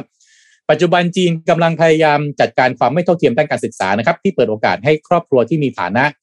ส่งลูกเข้าโรงเรียนกวดวิชาที่มีราคาสูงนะครับแล้วเด็กก็ยังต้องใช้เวลาในวันหยุดไปเรียนเพิ่มเติมอีกด้วยนะครับตัวอย่างที่เห็นได้ชัดก็คือการที่จีนออกกฎนะครับเปลี่ยนโรงเรียนกวดวิชาให้กลายเป็นองค์กรไม่แสวงหาผลกำไรและห้ามไม่ให้สอนวิชาหลักในช่วงสุดสัปดาห์และวันหยุดนะครับจนทำให้ตลาดกวดวิชาที่มีมูลค่าราว 100,000 ล้านเหรียญสหรัฐหรือประมาณ 3 ล้านบาทเนี่ยนะครับร่วงไปตามๆกันก็มีการวิเคราะห์อีกด้วยว่าอีกหนึ่งสาเหตุที่ทำให้จีนเร่งปฏิรูปการศึกษาก็คือการเติบโตของประชากรที่โตขึ้นช้าที่สุดในรอบหลายทศวรรษนะครับจนทำให้จีนต้องยกเลิกมาตรการจำกัดการมีบุตร2คนไปเมื่อช่วงต้นปีและหวังว่าจะเพิ่มแรงจูงใจให้แก่คู่มีลูกกันมากขึ้นนะครับก็จะเห็นการจัดระเบียบนะฮะจากรัฐบาลจีนอย่างต่อเนื่องนะครับไปทุกวงการจริงๆเดี๋ยวต้องดูหลังจากนี้จะมีวงการไหนอีกที่ทางจีนจะออกมาจัดระเบียบอีกอันนึงนะพี่ปิ๊กนนท์คุณผู้ฟังทุกท่านที่น่าสนใจก็คือจัดระเบียบดารานักร้องผู้มีชื่อเสียงแล้วก็อินฟลูเอนเซอร์นะครับพี่ปิ๊กนนท์ทันไหมเจ้าเหวยรู้จักไหมไม่ทันครับโอ้โหพี่ปิ๊กต้องรู้จักแน่นอนเจ้าเหวยเนี่ยเรียกว่าเป็นต้องเห็นหน้าบางทีต้องเห็นหน้าคุณลิซ่าในยุค20ปีที่แล้วก็ได้ใช่ใช่ใช่องค์หญิงกำมะลออ๋อท่านคนนี้โอเคองค์หญิงกำมะลอนนท์ยังนึกไม่ออกอยู่เพราะว่าองค์หญิงกำมะลอคืองี้องค์หญิงกำมะลอเนี่ยมันฉายในปีอะไรรู้ไหมฮะ1998ฮะพี่จำได้นนเกิดปี1997ครับผมองค์หญิงกำมะลอเนี่ยเขาฉายปี1998ครับพี่ปิ๊กนะครับก็อันนี้ก็โดนจัดระเบียบไปเหมือนกันนะครับก็โดนเวลาเขาจัดการเนี่ยเขามีสิ่งที่เรียกว่ามาตรการชิงหลังนะมาตรการชิงหลังก็คือการจัดระเบียบนะครับไม่ว่าจะเป็นเรื่องการให้ความเห็นการออกมาคอมเมนต์การแสดงออกจุดยืนทางการเมืองทั้งหมดเลยฮะที่มันออกมาและเกี่ยวกับบุคคลนั้นๆนะครับล่าสุดนะฮะคุณเจ้าเหวยสิ่งที่โดนไปก็คือว่าโดนถอดออกจาก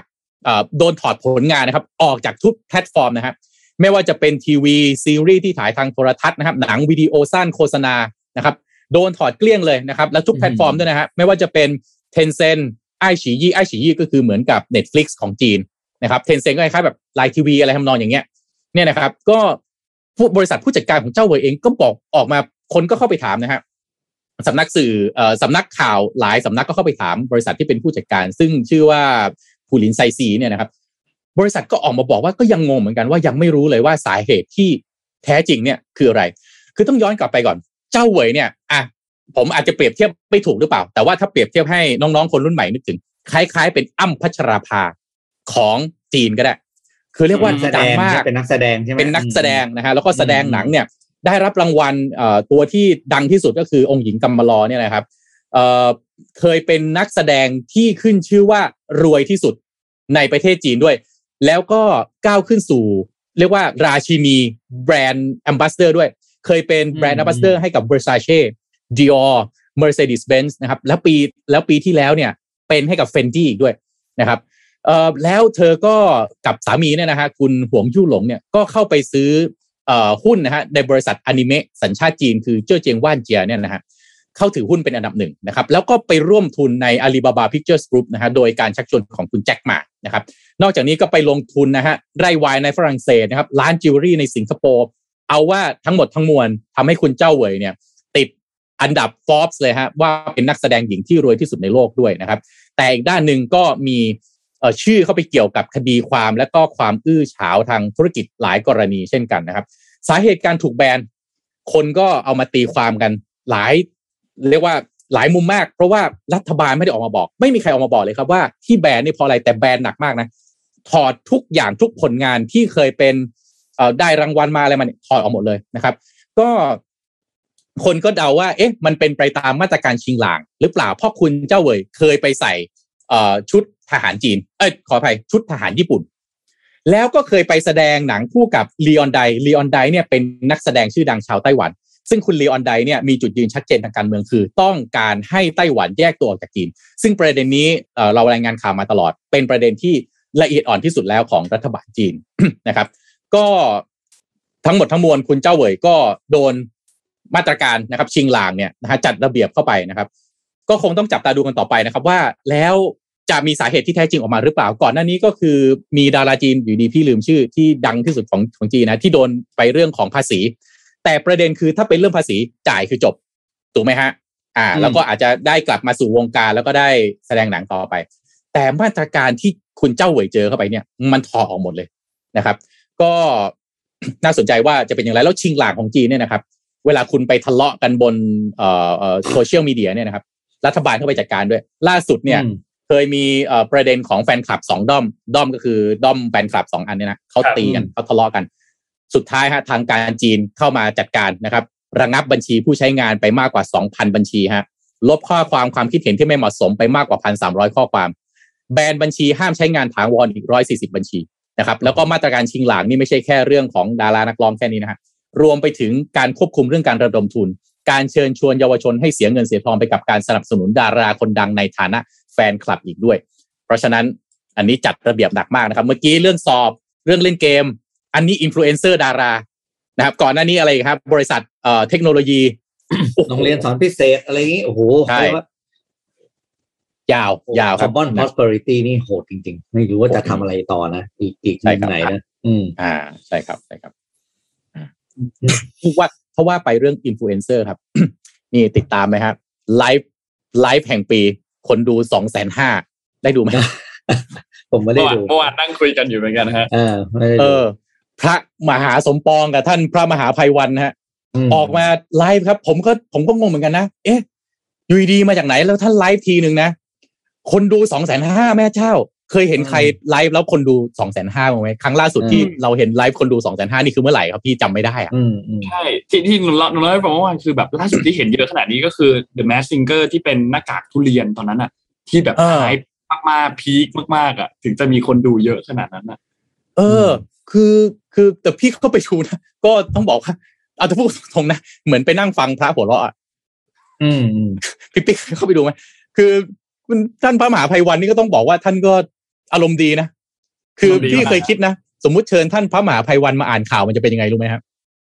มันจะเป็นอย่างงี้ฮะคุณเจ้าเว่ยคุณเจ้าเว่ยแซวแกคือหัวเราะตลอดเวลาไม่คืออีกด้านนึงก็ต้องบอกว่าคือแกก็ทำท่านก็ทำให้เรื่องเครียดเนี่ยในสังคมที่มันเครียดเนี่ยมันสบายขึ้นหน่อยลงผ่อนคลายขึ้นหน่อยแต่เมื่อวานครับก็มีประเด็นครับว่าคุณศรีสุวรรณฮะจะเข้าไปร้องนะครับเดี๋ยวหาข่าวก่อนอยู่ที่ไหนไม่แน่ใจ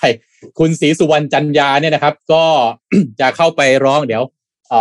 วนะผมหาข่าวยังไม่เจอเอาวางไว้ที่ไหนเนี่ยนะครับนนช่วยอัปเดตครับก็คือไหนคนอัปเดตก่อนเมื่อวานนี้เนี่ยกมธนะครับคณะกรรมการนะครับคุณสุชาติอุตสาหะซึ่งเป็นประธานคณะกรรมการการศาสนาศิลปะและวัฒนธรรมเป็นในสภาผู้แทนราษฎรเนี่ยก็ให้สัมภาษณ์กรณีนี้ก็บอกว่าจะมีการให้ทางด้านพระทั้งสองรูปเนี่ยนะครับมาคือมาเหมือนกับชี้แจงในประเด็นดังกล่าวเนี่ยนะครับในวันที่9 กันยายนนี้ตอน 10 โมงก็ได้ทางคณะกรรมการก็ได้นิมนต์เรียบร้อยแล้วด้วยเหมือนกันนะครับซึ่งก็ ว่าให้เข้าไปเล่าข้อเท็จจริงว่ามันมีประเด็นเป็นยังไงมีเรื่องไหนที่คนทำต่อควรจะปรับปรุงส่วนที่ดีก็จะได้ทำต่อไปได้หรือว่าทางไหนที่ประเด็นที่ทางด้านของคณะกรรมการเนี่ยมองว่าเป็นเรื่องที่ผิดไม่ถูกต้องหรือเหมาะสมก็จะได้มาปรับปรุงมาพูดคุยกันนะครับแต่ว่าในส่วนตัวคุณสุชาติเองบอกว่าตนมองว่าในการไลฟ์อันนี้เป็นสิ่งที่ทำได้แต่ว่าจะต้องมีความเหมาะสมในการเป็นสมณเพศด้วยเพราะบางช่วงตอนที่มีรายการมีโฆษณาเข้ามามีการหัวเราะเสียงดังก็อาจจะดูไม่เหมาะสมหรือเปล่าเป็นต้นนะครับก็อันนี้น้องว่ามันก็ขึ้นอยู่กับแต่ละคนเนาะว่าแต่ละคนมองมุมนี้ยังไงว่าจะมองแบบมุมที่เป็น traditional มุมที่เป็น conservative มากๆหรือว่าจะมองในมุมที่เป็นแบบกว้างๆหน่อยใจกว้างๆหน่อยมองในมุมที่เป็นแบบสมัยใหม่หน่อยก็น่าสนใจครับก็คุณศรีสุวรรณนะครับเมื่อวานเขาก็ไปออกไลฟ์กันหลายช่องเลยนะหมายถึงไลฟ์สัมภาษณ์นะคนก็สัมภาษณ์คุณศรีสุวรรณเพราะคุณศรีสุวรรณก็บอกคือที่ไปฟ้องเนี่ยก็คือว่าก็ยืนยันแนวทางเดิมที่จะร้องเรียนไปที่มหาเถรสมาคมนะก็อยากให้สำนักพุทธเนี่ยดำเนินการนะครับส่วนเรื่องฟังธรรมะก็มีโอกาสก็จะรับฟังด้วยจริงๆถ้าไปฟังที่คุณศรีสุวรรณอธิบายนะครับโอ้โหไปเรื่องของผิดนะทัพพระธรรมนิพระธรรมวินัยนะครับเป็นอาบัติข้อปาจิตตีโอ้โหท่านก็ไล่มาแบบนะคือผมก็อยากจะโรยเลยคุณศรีสุวรรณนะแต่ไม่เอาดีกว่าเดี๋ยวกลัวโดนฟ้องเหมือนกันเดี๋ยวโดนร้องเดี๋ยวโดนร้องแต่ก็เมื่อวานพอดีผมก็มีโอกาสสัมภาษณ์เขาบอกนี่เชื่อไหมหัวค่ำเมื่อวานผมสัมภาษณ์อยู่ที่ Workpoint Today นะโปรดิวเซอร์บอกเลยคุณโทมัสคะหัวค่ำนี้เดือดมากเลยครับเพราะคนแย่งคนสัมภาษณ์อ่ะเพราะว่าหัวข้อของพระมหาไพวันเนี่ยทำให้ทุกแพลตฟอร์มฮะไม่คุยเรื่องอื่นเลยคุยเรื่องพระมหาไพวันกันเนี่ยแม่นมากนะครับก็มุมมองอาจจะแตกต่างกันไปนะครับก็เมื่อวานที่ผมนั่งสัมภาษณ์อยู่ก็หลายท่านก็เรียกว่าดูไปก็อารมณ์ดีไปนะครับเพราะว่าก็เป็นเรื่องที่อาจจะมองว่าทำไมต้องไปซีเรียสขนาดนั้นนะครับยุคสมัยแบบใหม่เนี่ยมันควรจะต้องเปิดใจกว้างแล้วหรือเปล่านะครับเมื่อวานผมสัมภาษณ์อาจารย์จตุรงค์นะครับซึ่งอาจารย์จตุรงค์จงอาสาเนี่ยอาจารย์เป็นผู้เชี่ยวชาญนะครับด้านพุทธศาสนานะอาจารย์ก็บอกว่านี่คุณรู้ไหมการใช้ช้อนส้อมของพระเนี่ยอาบัตินะสมัยก่อนพระเนี่ยพระธรรมวินัยกำหนดต้องฉันด้วยมือสมัยนี้พระถ้าใช้ช้อนส้อมอยู่อ้าวก็ผิดพระธรรมวินัยสิทำไมคุณศรีสุวรรณไม่ไปฟ้องบ้างหรือพระเนี่ยเดินเท้าเนี่ยห้ามใส่รองเท้านะเอาใส่รองเท้าแบบนี้ก็ต้องไปฟ้องอีกเหมือนกันหรือเปล่าแล้วคุณรู้หรือเปล่าว่าการที่ธรรมะเนี่ยนะครับมันเผยแผ่ออกมาจากอินเดียมาถึงประเทศไทยได้เนี่ยเกิดจากพระเดินเท้ามานะเพราะฉะนั้นถ้าเกิดพระไม่ใช่พระเดินเท้ามาพระขึ้นยานคำว่ายานก็คือเนี่ยยานพาหนะต่างๆคือปกติพระธรรมวินัยเนี่ยพระก็ต้องเดินเท้าผมไม่แม่นนะถ้าอันไหนผิดก็ต้องขออภัยนี่ตามที่สัมภาษณ์อาจารย์จตุรงค์มาคุณรู้ไหมว่าถ้าพระไม่ขึ้นยานถ้ามันไม่ได้เนี่ยมีอาบัติข้อนี้เนี่ยมันก็ไม่สามารถที่จะให้พุทธศาสนามาถึงประเทศไทยได้นะอันนี้ก็เป็นมุมมองนะบางท่านก็บอกว่าโอ้มันก็ต้องมีการปรับตัว Digital Disruption ยุคนี้เนี่ยมันอาจจะถ้าไม่ปรับแบบนี้คุณก็ลองคิดดูไปนั่งฟังเทศปกติเนี่ยมีคนฟัง3คน4คนนะไปฟังท่านพระมหาไพวันกับพระมหาสมปองมีที่ไหนฟังเทศยังไงคนฟัง 250,000 แต่ก็แน่นอนมันไม่ได้ขึ้นมาแล้วก็มาแบบพรหมจโลกาวิปฏิปติสหปฏิมันก็ไม่ได้เป็นแบบนั้นเพราะรูปแบบมันอาจจะแตกต่างไปไม่ได้มาอาราธนาธรรมอาราธนาศีลกันก่อนขึ้นมารูปแบบการไลฟ์มันก็ปรับเปลี่ยนไปนะฮะเพื่อที่จะให้มันดูน่าสนใจแต่ถ้ามันทำให้วัยรุ่นนะทำให้คนรุ่นใหม่เนี่ยเขาหันมาสนใจตั้งได้เป็นแสนคนเนี่ยแล้วทำไมจะต้องไปปิดกั้นล่ะนะครับเมื่อวานเองสำนักพุทธเองก็ออกมาบอกนะครับว่าก็ให้คนดูเนี่ยเป็นผู้ตัดสินเองนะครับแต่ก็อยากให้สำรวมไว้สักนิดนึงนะก็ไปที่ทางท่านพระมหาไพวันนะแล้วก็พระสมปองนะว่าอ่ะให้สำรวมเพิ่มสักนิดนึงนะฮะก็พระมหาสมปองท่านก็บอกก็เลยฝากมาบอกแบบนี้ว่ายามเหนื่อยยามท้อยามที่ไม่มีแรงเปลี่ยนยามเถอะครับครับเปลี่ยนยามนะครับเป็นการเปลี่ยนยามเถอะครับคือนะว่าเราก็คุยกันเรื่องนี้นะคือผมส่วนตัวผมคิดว่ามันต้องแยกเรื่องระหว่างหนึ่งก็คือสาระที่พูดเนื้อหาที่พูดนะกับเครื่องมือที่ใช้สองอันเนี้ยแล้วก็ลักษณะท่าทางที่พูดผมแยกเป็น3เรื่องเครื่องมือที่ใช้เนี่ยวันนี้ถ้าคุณไม่กระโดดเข้ามาที่โซเชียลมีเดียไม่ใช้สื่อใหม่ๆหรือแม้กระทั่งไม่ใช้สมาร์ทโฟนด้วยซ้ำบางทีนะพาร์ทใช้สมาร์ทโฟนผิดไหมคุณโทมัส น่าจะไม่ถูกพระธรรมวินัยเพราะว่าโดยพระธรรมวินัยเนี่ยมันมีเรื่องของห้ามอะไรกิจกรรมด้านสันทนาการเครื่องสะดวกสบายทีนี้ด้านสันทนาการทีนี้ถ้าบอกว่าห้ามแต่พอดีเผอิญว่าการเข้าถึงคนเนี่ยสมัยนี้มันผ่านอุปกรณ์พวกนี้หมดงอกป่ะถ้าคุณจะรอให้คนเดินเข้าวัดเนี่ยเขาจะเวลาไหนมาเดินอ่ะนี่คือไม่มีทางเลยธรรมะก็จะอยู่แค่ในวัดแล้วสุดท้ายก็บอกว่าเนี่ยคนไม่เข้าหาธรรมบางคนก็ไม่มีเวลาเข้าไปหาไงเพราะฉะนั้นเนี่ยผมกับเขาคิดว่าธรรมะต้องวิ่งเข้าหาคนแล้วจะวิ่งยังไงก็คือวิ่งเข้าไปหาด้วยผ่านเครื่องมือพวกนี้แหละเนี่ยถ้าผมเนี่ยเครื่องมือผมว่าการพระนอกจากองค์ใดก็ตามนะออกมาไลฟ์ใช้เครื่องมือทันสมัยทำ Facebook ไลฟ์ทำพระทำ TikTok ผมว่ายังไม่ผิดเลยเพราะมันคือสื่อที่จะเข้าไปแต่เมื่อก่อนสาระมันอยู่ในบนใบลานใช่ไหมอยู่บนอะไรที่คุณนั่งสวดไปนั่นน่ะวันนี้มันผ่านเป็นสื่อดิจิตอลให้มันเข้าถึงคนง่ายสาระนะอีกเรื่องหนึ่งนะพูดอะไรในระหว่างคือถ้าสอนผิดทำให้นายความเชื่อผิดสอนให้ปลูกเสกนั่นน่ะผิดแน่นอนแม้ว่าคุณจะปลูกเสกแต่คุณทำในวัดคุณก็ผิดในวัดเนี่ยถามว่าอยากให้คนเข้าวัดอ่ะคนเข้าวัดนั่นไงแต่คุณพาคนไปปลูกเสกอย่างเงี้ยปลูกเสกผิดไหมผิดนะพระพุทธเจ้าไม่ได้บอกว่าขอปลูกเสกไม่มีนะบอกมีพูดผีปีศาจเทวดาและพระพุทธเจ้าบอกว่ามีแต่ไม่ยึดเป็นสรณะให้ยึดคำสอนของเราถูกป่ะเพราะนั้นคือคุณบอกให้คนหายคนเข้าวัดอ่ะคนเข้าวัดไปปลูกเสกอย่างนั้นน่ะผมว่าสำนักพุทธศาสนาควรจะเป็นจัดการเรื่องพวกนั้นมากกว่าใช่ใช่ก็จะจัดการกับเรื่องที่ควรจัดการมากกว่าเนี่ยฮะเนี่ยเจอข่าวแล้วทางผอ.สำนักพุทธศาสนาแห่งชาตินะครับคุณณรงค์ทรงอารมณ์นะฮะสำนักพุทธศาสนาแห่งชาตินี่คือพศนะฮะพศเนี่ยก็เปิดเผยว่าเท่าที่ดูแล้วถือว่าไม่มีความผิดวินัยรุนแรงของสงฆ์นะครับโดยพศมอบหมายให้นายสิบบวรแก้วงามฮะโฆษกพศเป็นผู้ดูแลเรื่องนี้นะครับแต่โดยหลักขั้นตอนเจ้าคณะกรุงเทพมหานครซึ่งขณะนี้เจ้าอาวาสวัดหัวลำโพงทำหน้าที่รักษาการเจ้าคณะกรุงเทพมหานครแม้ไม่ได้แต่งตั้งอย่างเป็นทางการแต่มีอำนาจเต็มที่จะปกครองสั่งการอย่างใดอย่างหนึ่งได้ตามที่เห็นสมควรนะครับก็พระมหาไพวันก็โพสต์ข้อความระบุว่าอนุโมทนาขอบคุณท่านผอ.สำนักงานพุทธและท่านรองผอ.ที่ให้ความเป็นธรรมกับพระตัวเล็กๆทั้งสองรูปแล้วก็แฮชแท็กรักสำนักพุทธมากหวานเทียบเลยทีเดียวนะแกก็พอใส่แฮชแท็กพวกเนี้ยนะเพราะว่านี่เป็นบุคลิกของคนเป็นอารมณ์ขันไปเลยมากกว่าใช่คือเมื่อก่อนนี้ผมจำได้นะเมื่อก่อนนี้นะสมัยพระพยอมท่านออกเทศใหม่พระพยอมเนี่ยได้ขึ้นชื่อแล้วท่านปากจัดใช่โอ้ยตอนนั้นเป็นข่าวใหญ่โตพระพยอมเทศเนี่ยมึงกูครับแค่ขอโทษนะผมแต่ก็มีมึงกูมีอะไรอย่างเงี้ยนะท่านก็โดนบอกโอ้เนี่ยพระพูดไม่เพราะเลยอะไรคือผมว่าสุดท้ายแล้วไงอ่ะผมว่ามันก็เป็นสิ่งที่ปรับตัวไหมให้หรือเป็นคำปรับตัวไหมผมว่าทำให้คนรู้สึกว่าฟังแล้วกันเองเข้าใจง่ายไม่มีความแบ่งแยกอ่ะว่าโอ้นี่ภาษาอะไรก็ไม่รู้แต่นี่คือภาษาที่เขาเข้าใจอ่ะเพราะว่าสาระสำคัญคือทำให้คนเข้าใจเข้าถึงและเข้าใจธรรมะได้มากที่สุดดีกว่าครับไม่พี่ปิ๊กแต่มันก็มีอีกด้านหนึ่งคนก็บอกว่าโอ้ยถ้าพระสองท่านนี้อยากจะเทศแบบนี้นะมันผิดเรียกว่าขนบธรรมเนียมที่มันมีมาไปเป็นนักโต้วาทีไม่ต้องเป็นพระอย่างเงี้ยจะได้พูดในแบบที่ตัวเองต้องการพูดได้เลยก็เป็นอีกด้านหนึ่งเหมือนกันที่บอกว่าเอ้ยมันก็ต้องรักษาขนบธรรมเนียมรูปแบบที่เขาสืบทอดต่อกันมาจะมีคนฟังเทศ4คนก็แล้วแต่ถ้าฟัง 250,000 แล้วมันต้องใช้วิธีแบบนี้เอ๊ะมันก็ไม่ถูกหรือเปล่าก็อันนี้เป็นอีกมุมนึงแล้วนะเพราะว่ามันคือทุกความเห็นมันก็มีมุมถูกแหละผมก็ไม่ได้บอกว่า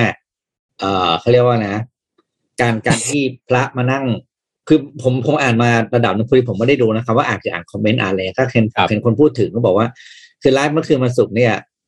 2พระอาจารย์2ท่านหัวเราะเยอะไปนิดนึงแบทโช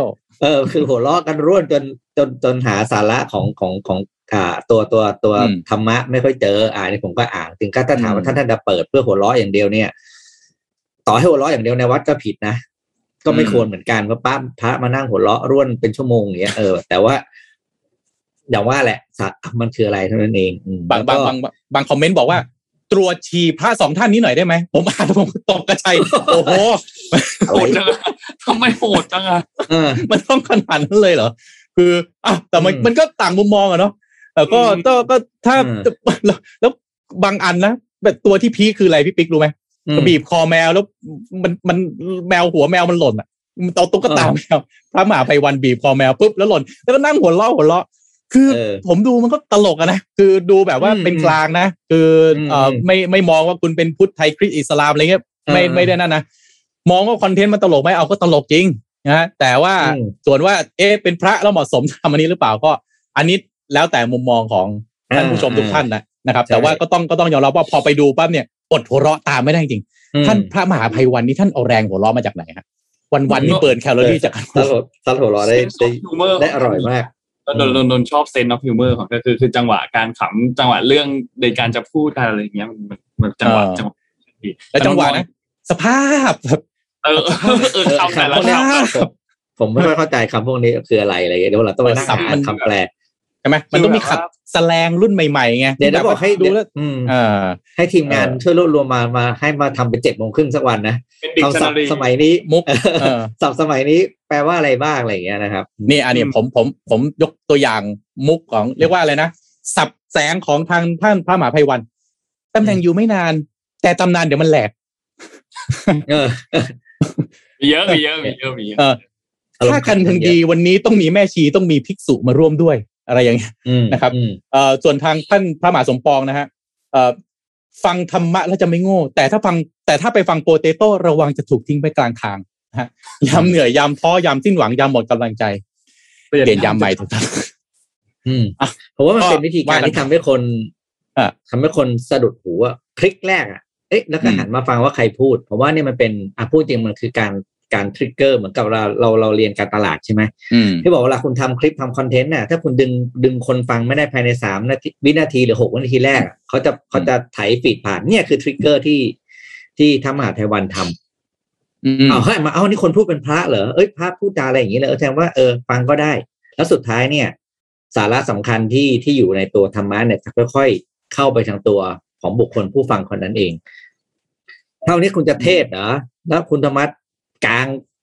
ทางพระไตรปิฎกมาเลยคุณว่าคนรุ่นนนท์จะนั่งฟังไหมต้องบอกคุณนั่งเล่น Facebook ดีกว่านนฟังไหมอะไรนี่อันนี้นนเป็นตัวแทนของกลุ่ม Generation Z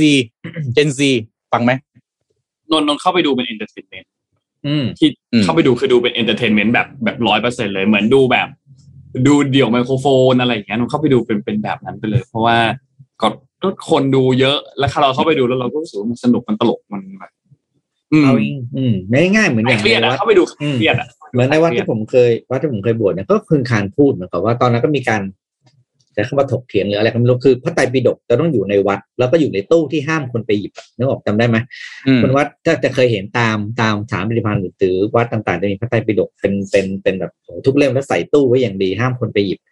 ตอนนี้วัดที่วัดนาป่าพงนะของพระอาจารย์คลิตก็เอาพระไตรปิฎกมาทำเป็น PDF แล้วก็ทำเป็น e-book จำได้ตอนนั้นก็มีโยมหลายๆคนมาช่วยอะไรอย่างเงี้ยแล้วก็ทำแบบเสิร์ชอ่านง่ายๆเลยนะเสิร์ชปุ๊บขึ้นบทนี้เลยคือหาทำไม่ได้สะดวกมากอะไรอย่างเงี้ยพระอาจารย์คลิตบอกว่าแล้วทำไมถ้าหนังสือที่มาอยู่ในตู้ที่มีคนอ่านมันก็ไม่มีประโยชน์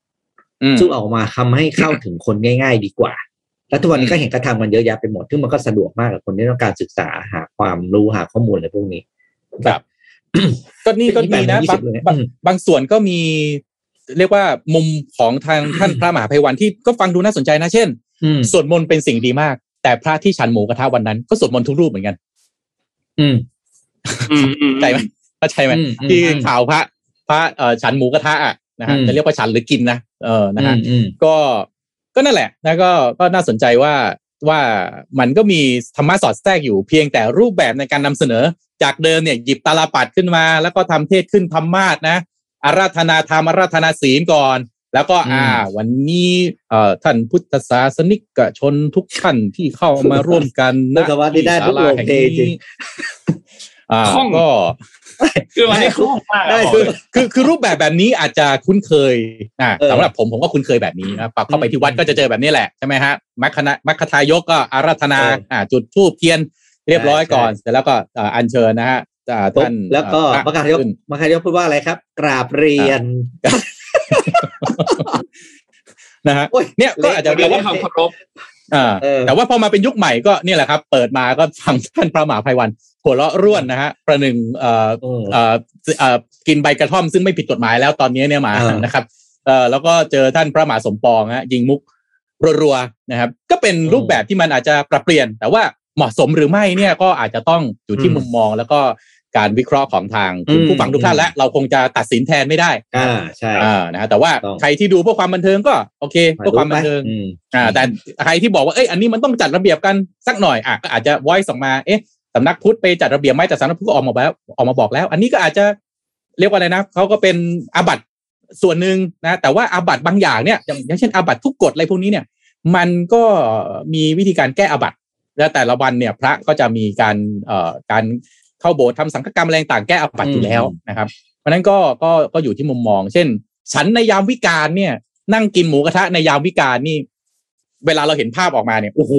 ตายแล้วทำไม่ได้ไงแต่ว่าเวลาที่ผิดอาบัติเนี่ยมันไม่ได้ผิดอาบัติร้ายแรงอย่างนี้เป็นต้นคือมันอาจจะเป็นแบบปาจิตตีเป็นทุกกฎนะฮะที่อาจจะปลงอาบัติซะก็จบนะฮะแต่ถ้าเป็นอาบัติแบบรุนแรงสังฆาทิเศษต้องไปอยู่ต้องไปบำเพ็ญเพียร7 วันอะไรนี่ก็อาจจะเป็นอีกแบบหนึ่งมันก็จะมีอะไรนะกลไกของทางพุทธศาสนาของเขาเองอีกทีแต่ว่า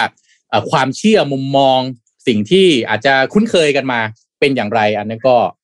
ว่ากันไปของตามแต่ละท่านแต่ก็ต้องยอมรับจริงๆว่ามุกของท่านพระมหาไพวันมันก็มุกมันแคชใหม่จริงๆแคชคนจริงๆแคชคนจริงคือถ้าเป็นแบบโดนตลอดจะคนรุ่นใหม่จะห่างธรรมะไปเรื่อยๆสุดท้ายเราจะไม่เหลือใครเลยที่ได้เข้าถึงธรรมะจริงๆนอกจากวันที่มีคุณไปงานศพอ่ะคุณถึงจะเจอพระผมว่านะคือผมว่าคิดว่าถ้าเรารู้ว่าเราทำอะไรสิ่งที่เราอยากกลัวที่จะทำสิ่งนั้นแม้จะเป็นวิธีใหม่ที่คนไม่คุ้นเคยก็ตามดูสิ่งที่ไทยพยายามจะอนุรักษ์ไว้หลายๆอย่างที่กระทรวงกรมทั้งหลายพยายามจะอนุรักษ์ความเป็นไทยไว้สุดท้ายวันนี้มันเหลือไหมแหมอยากจะด้วยคิดแค่นี้อยากนิมนต์ท่านพระมหาไพวันมาลองอ่านข่าวที่ Mission Daily Report วันดูจริงๆจะได้สักข่าวไหมฮะถึงท่านจะนั่งอ่านข่าวท่านจะนั่งหัวเราะท่านจะนั่งเสียวหมีทั้งหมีนะครับก็คือแบบคงนั่งหัวเราะตลอดเวลาแล้วก็ผ่านไปครึ่งชั่วโมงยังฟังท่านนั่งหัวเราะอยู่เลยมันก็ทำให้ยิ้มได้นะครับ8:20 แล้ววันนี้เดี๋ยวขอตัวเลขสักนิดนึงไหมนนท์ตัวเลขไหมตัวเลขว่ะเดี๋ยวลืมนี่ฟังท่านพระมหาไพวันจนลืมตัวเลขกันไปเลยทีเดียวตัวเลขวันนี้เป็นยังไงบ้างอันนี้ผู้ติดเชื้อรายใหม่ของวันนี้นะครับรวมทั้งประเทศเนี่ยเราตรวจทั้งหมด 48,646 เจอผู้ติดเชื้อ 13,821 นะครับแล้วก็เป็นตรวจ ATK อีก 1,112 นะครับรวมๆแล้วเราเจอเมื่อวานนี้ก็ประมาณเกือบ 15,000 นะครับตัวเลขผู้เสียชีวิต163รายนะครับตัวเลขผู้เสียชีวิตยังสูงอยู่นะครับก็ขอแสดงความเสียใจกับผู้เสียชีวิตแล้วก็ญาติที่เกี่ยวข้องด้วยนะครับขอดูตัวเลขในกรุงเทพด้วยครับแต่ตรวจเยอะขึ้นนะเมื่อกี้ข้อสังเกตอันนี้คือตรวจเยอะขึ้นประมาณ 40,000-48,000 ปลายๆแล้วนะครับครับในกรุงเทพตรวจ 4,986 เจอ 4,000 นะครับก็4ใน5ประมาณ 80% นะครับยังก็ยังถือว่าในกรุงเทพยังเยอะมากนะครับกรุงเทพเนี่ยค่อนข้างเยอะมากก็ดีขึ้นครับสำหรับตัวเลขการตรวจแล้วก็ตัวเลขผู้ติดเชื้อเองก็ยังไม่ได้สูงตามตัวเลขการตรวจมากขนาดนั้นแต่ยังไงก็ตามอยากให้ตรวจเยอะกว่านี้อีกนะครับแล้วก็เรื่องของตัวเลขผู้เสียชีวิตยังสูงมากอยู่นะตัวเลขผู้เสียชีวิตก็ยังคงสูงมากๆอยู่ยังไม่ลดต่ำลงไปเท่าไหร่นะครับเพราะฉะนั้นยังน่าเป็นห่วงครับค่อนข้างน่าเป็นห่วงอย่างที่นายแพทย์ทวีสินพูดเมื่อวานนี้ว่าเราอาจจะเจอมีโอกาสจะเจอ 30,000 ต่อวันได้ถ้าเกิดการระบาดหรือว่ากาดตกอะไรก็ตามเกิดขึ้นอีกนะครับก็ระมัดระวังตัวกันด้วยครับทุกท่านนะฮะดูเรื่องของคิวการฉีดวัคซีนให้ดีๆเมื่อวานนี้เห็นมีการแชร์ภาพการฉีดวัคซีนเสาร์อาทิตย์ที่ผ่านมาที่ฟิวเจอร์พาร์ครังสิตแล้วคนเยอะมากการจัดการคิวดูจะแบบโอ้โหวุ่นวายมากเนี่ยก็เห็นแล้วดูน่ากลัวเหมือนกันครับอ๋อถ้าที่ฟิวเจอร์นี่พี่พาคุณแม่ไปฉีดที่นี่ฮะแต่ว่าเป็นซิโนฟาร์มโอ้โหต้องบอกว่าคิวเนี่ยหน้าห้างนี่ยาวประมาณคุณพี่ปล่อยคุณแม่ลงก่อนเสร็จแล้วก็ขับรถไปจอดคุณแม่โทรมาลูกรับแม่กลับก่อนคิวตอนนี้ยาวประมาณกิโลนึงแม่เดินไปไม่ไหวปลายคิวอะยาวจริงยาวมากแล้วผมก็ขับมารับคุณแม่เสร็จแล้วขับอ้อมไปนะยาวจริงแต่ว่าอันนี้ตั้งแต่เดือนก่อนๆเดือนประมาณเดือนครึ่งที่ผ่านมาเดือนนึงที่ผ่านมาย ยาวจริงๆยาวมากนะครับเพราะว่าตรงนั้นมันก็ต้องบอกว่าตรงนั้นมันเป็นที่ที่มีบ้านเรือนอาศัยอยู่เยอะนะครับเพราะฉะนั้นก็อาจจะไม่แปลกที่คนก็มาฉีดเยอะนะจริงๆคนมาฉีดเยอะคือดีนะครับแต่มันต้องพึ่งการจัดการที่ดีหน้างานนะครับอย่างบางซื่อเนี่ยดีมากนะครับต้องยอมรับว่าบางซื่อเนี่ยดีมากแต่ก็ถึงจะนิดแม้จะดีมากแต่ก็มีช่วงคิวแน่นเหมือนกันนะครับเพราะฉะนั้นก็ต้องเรียกว่าต้องอาศัยการจัดการจริงๆนะฮะหน้างานไม่งั้นวุ่นวายแน่นอนนะครับครับต้องค่อยๆจัดการเรื่องนี้โอเคน่าจะครบถ้วนแล้วครับวันนี้ขอบคุณสปอนเซอร์ครับขอบคุณ SCB ครับผู้สนับสนุนหลักของเราเลยนะครับอยู่กับเรามาอย่างยาวนานนะครับก็ขอให้อยู่กับเราไปนานๆนะครับวันนี้มีข้อมูลของ SCB EIC ที่เป็นเกี่ยวข้องกับเรื่องของอุตสาหกรรมการก่อสร้างในปี2021แล้วก็2022ยังไงฝากบทความนี้ไว้ด้วยนะครับและขอบคุณผู้สนับสนุนรายการใหม่ครับ Samsung Galaxy C43 นะครับ 5G ที่สุดของสมาร์ทโฟนจอพับประสิทธิภาพสูงเหมาะทั้งการทำงานและความบันเทิงนะครับและขอบคุณ Oris ครับตอนนี้ Oris เขามี Oris Social Club Bangkok นะครับก็มีฉลองครบ 1,000 คนนะครับตอนนี้มีแคมเปญให้สมาชิกทุกคนเนี่ยเข้ามาร่วมสนุกกันได้ง่ายๆครับคือถ่ายภาพเนี่ยกับนาฬิกา Oris เรือนโปรดของคุณนะครับก็ถ่ายกับไลฟ์สไตล์ของคุณก็ได้จะอยู่ที่คาเฟ่หรือว่าทำอะไรก็ได้นะครับแล้วก็โพสต์ข้อความที่คุณต้องการจะสื่อสารนะครับแล้วก็ติดแฮชแท็กที่ขึ้นบนภาพนี่เลยครับ OSC 1000 นะครับก็มาจากคำว่า Oris Social Club นะครับแล้วก็ผู้ที่ชนะรางวัลมีภาพสวยๆนะครับก็จะได้รับ Oris Travel Pouch นะครับเป็นกระเป๋าหนังนะครับเอาไว้เก็บนาฬิกานะครับพกพาเดินทางต่างๆจาก Hölstein สวิตเซอร์แลนด์ครับแจกทั้งหมดจำนวน3รางวัลครับระยะเวลาการร่วมสนุกครับร่วมสนุกได้ตั้งแต่วันนี้เลยไปจนถึงวันที่19กันยายนสำหรับใครที่ยังไม่ได้จอยนะเดี๋ยวให้สมบูรณ์ทิ้งลิงก์ไว้ให้เผื่อเข้าไปจอยหรือว่าถ้าเซิร์ช Facebook ก็เซิร์ช Facebook ว่า Oris Social Club Bangkok แล้วก็เข้าไปจอยคลับกันได้นะครับยังไงมาร่วมสนุกกันเยอะๆครับและสุดท้ายขอบคุณท่านผู้ฟังทุกๆท่านครับที่ติดตาม Mission Daily Report ทุกๆเช้านะครับก็ขอให้เป็นวันที่ดีครับวันนี้วันอังคารพบกันใหม่อีกครั้งนึงในวันพรุ่งนี้วันพุธครับวันนี้เรา3คนลาไปก่อนครับสวัสดีครับสวัสดีครับ Mission Daily Report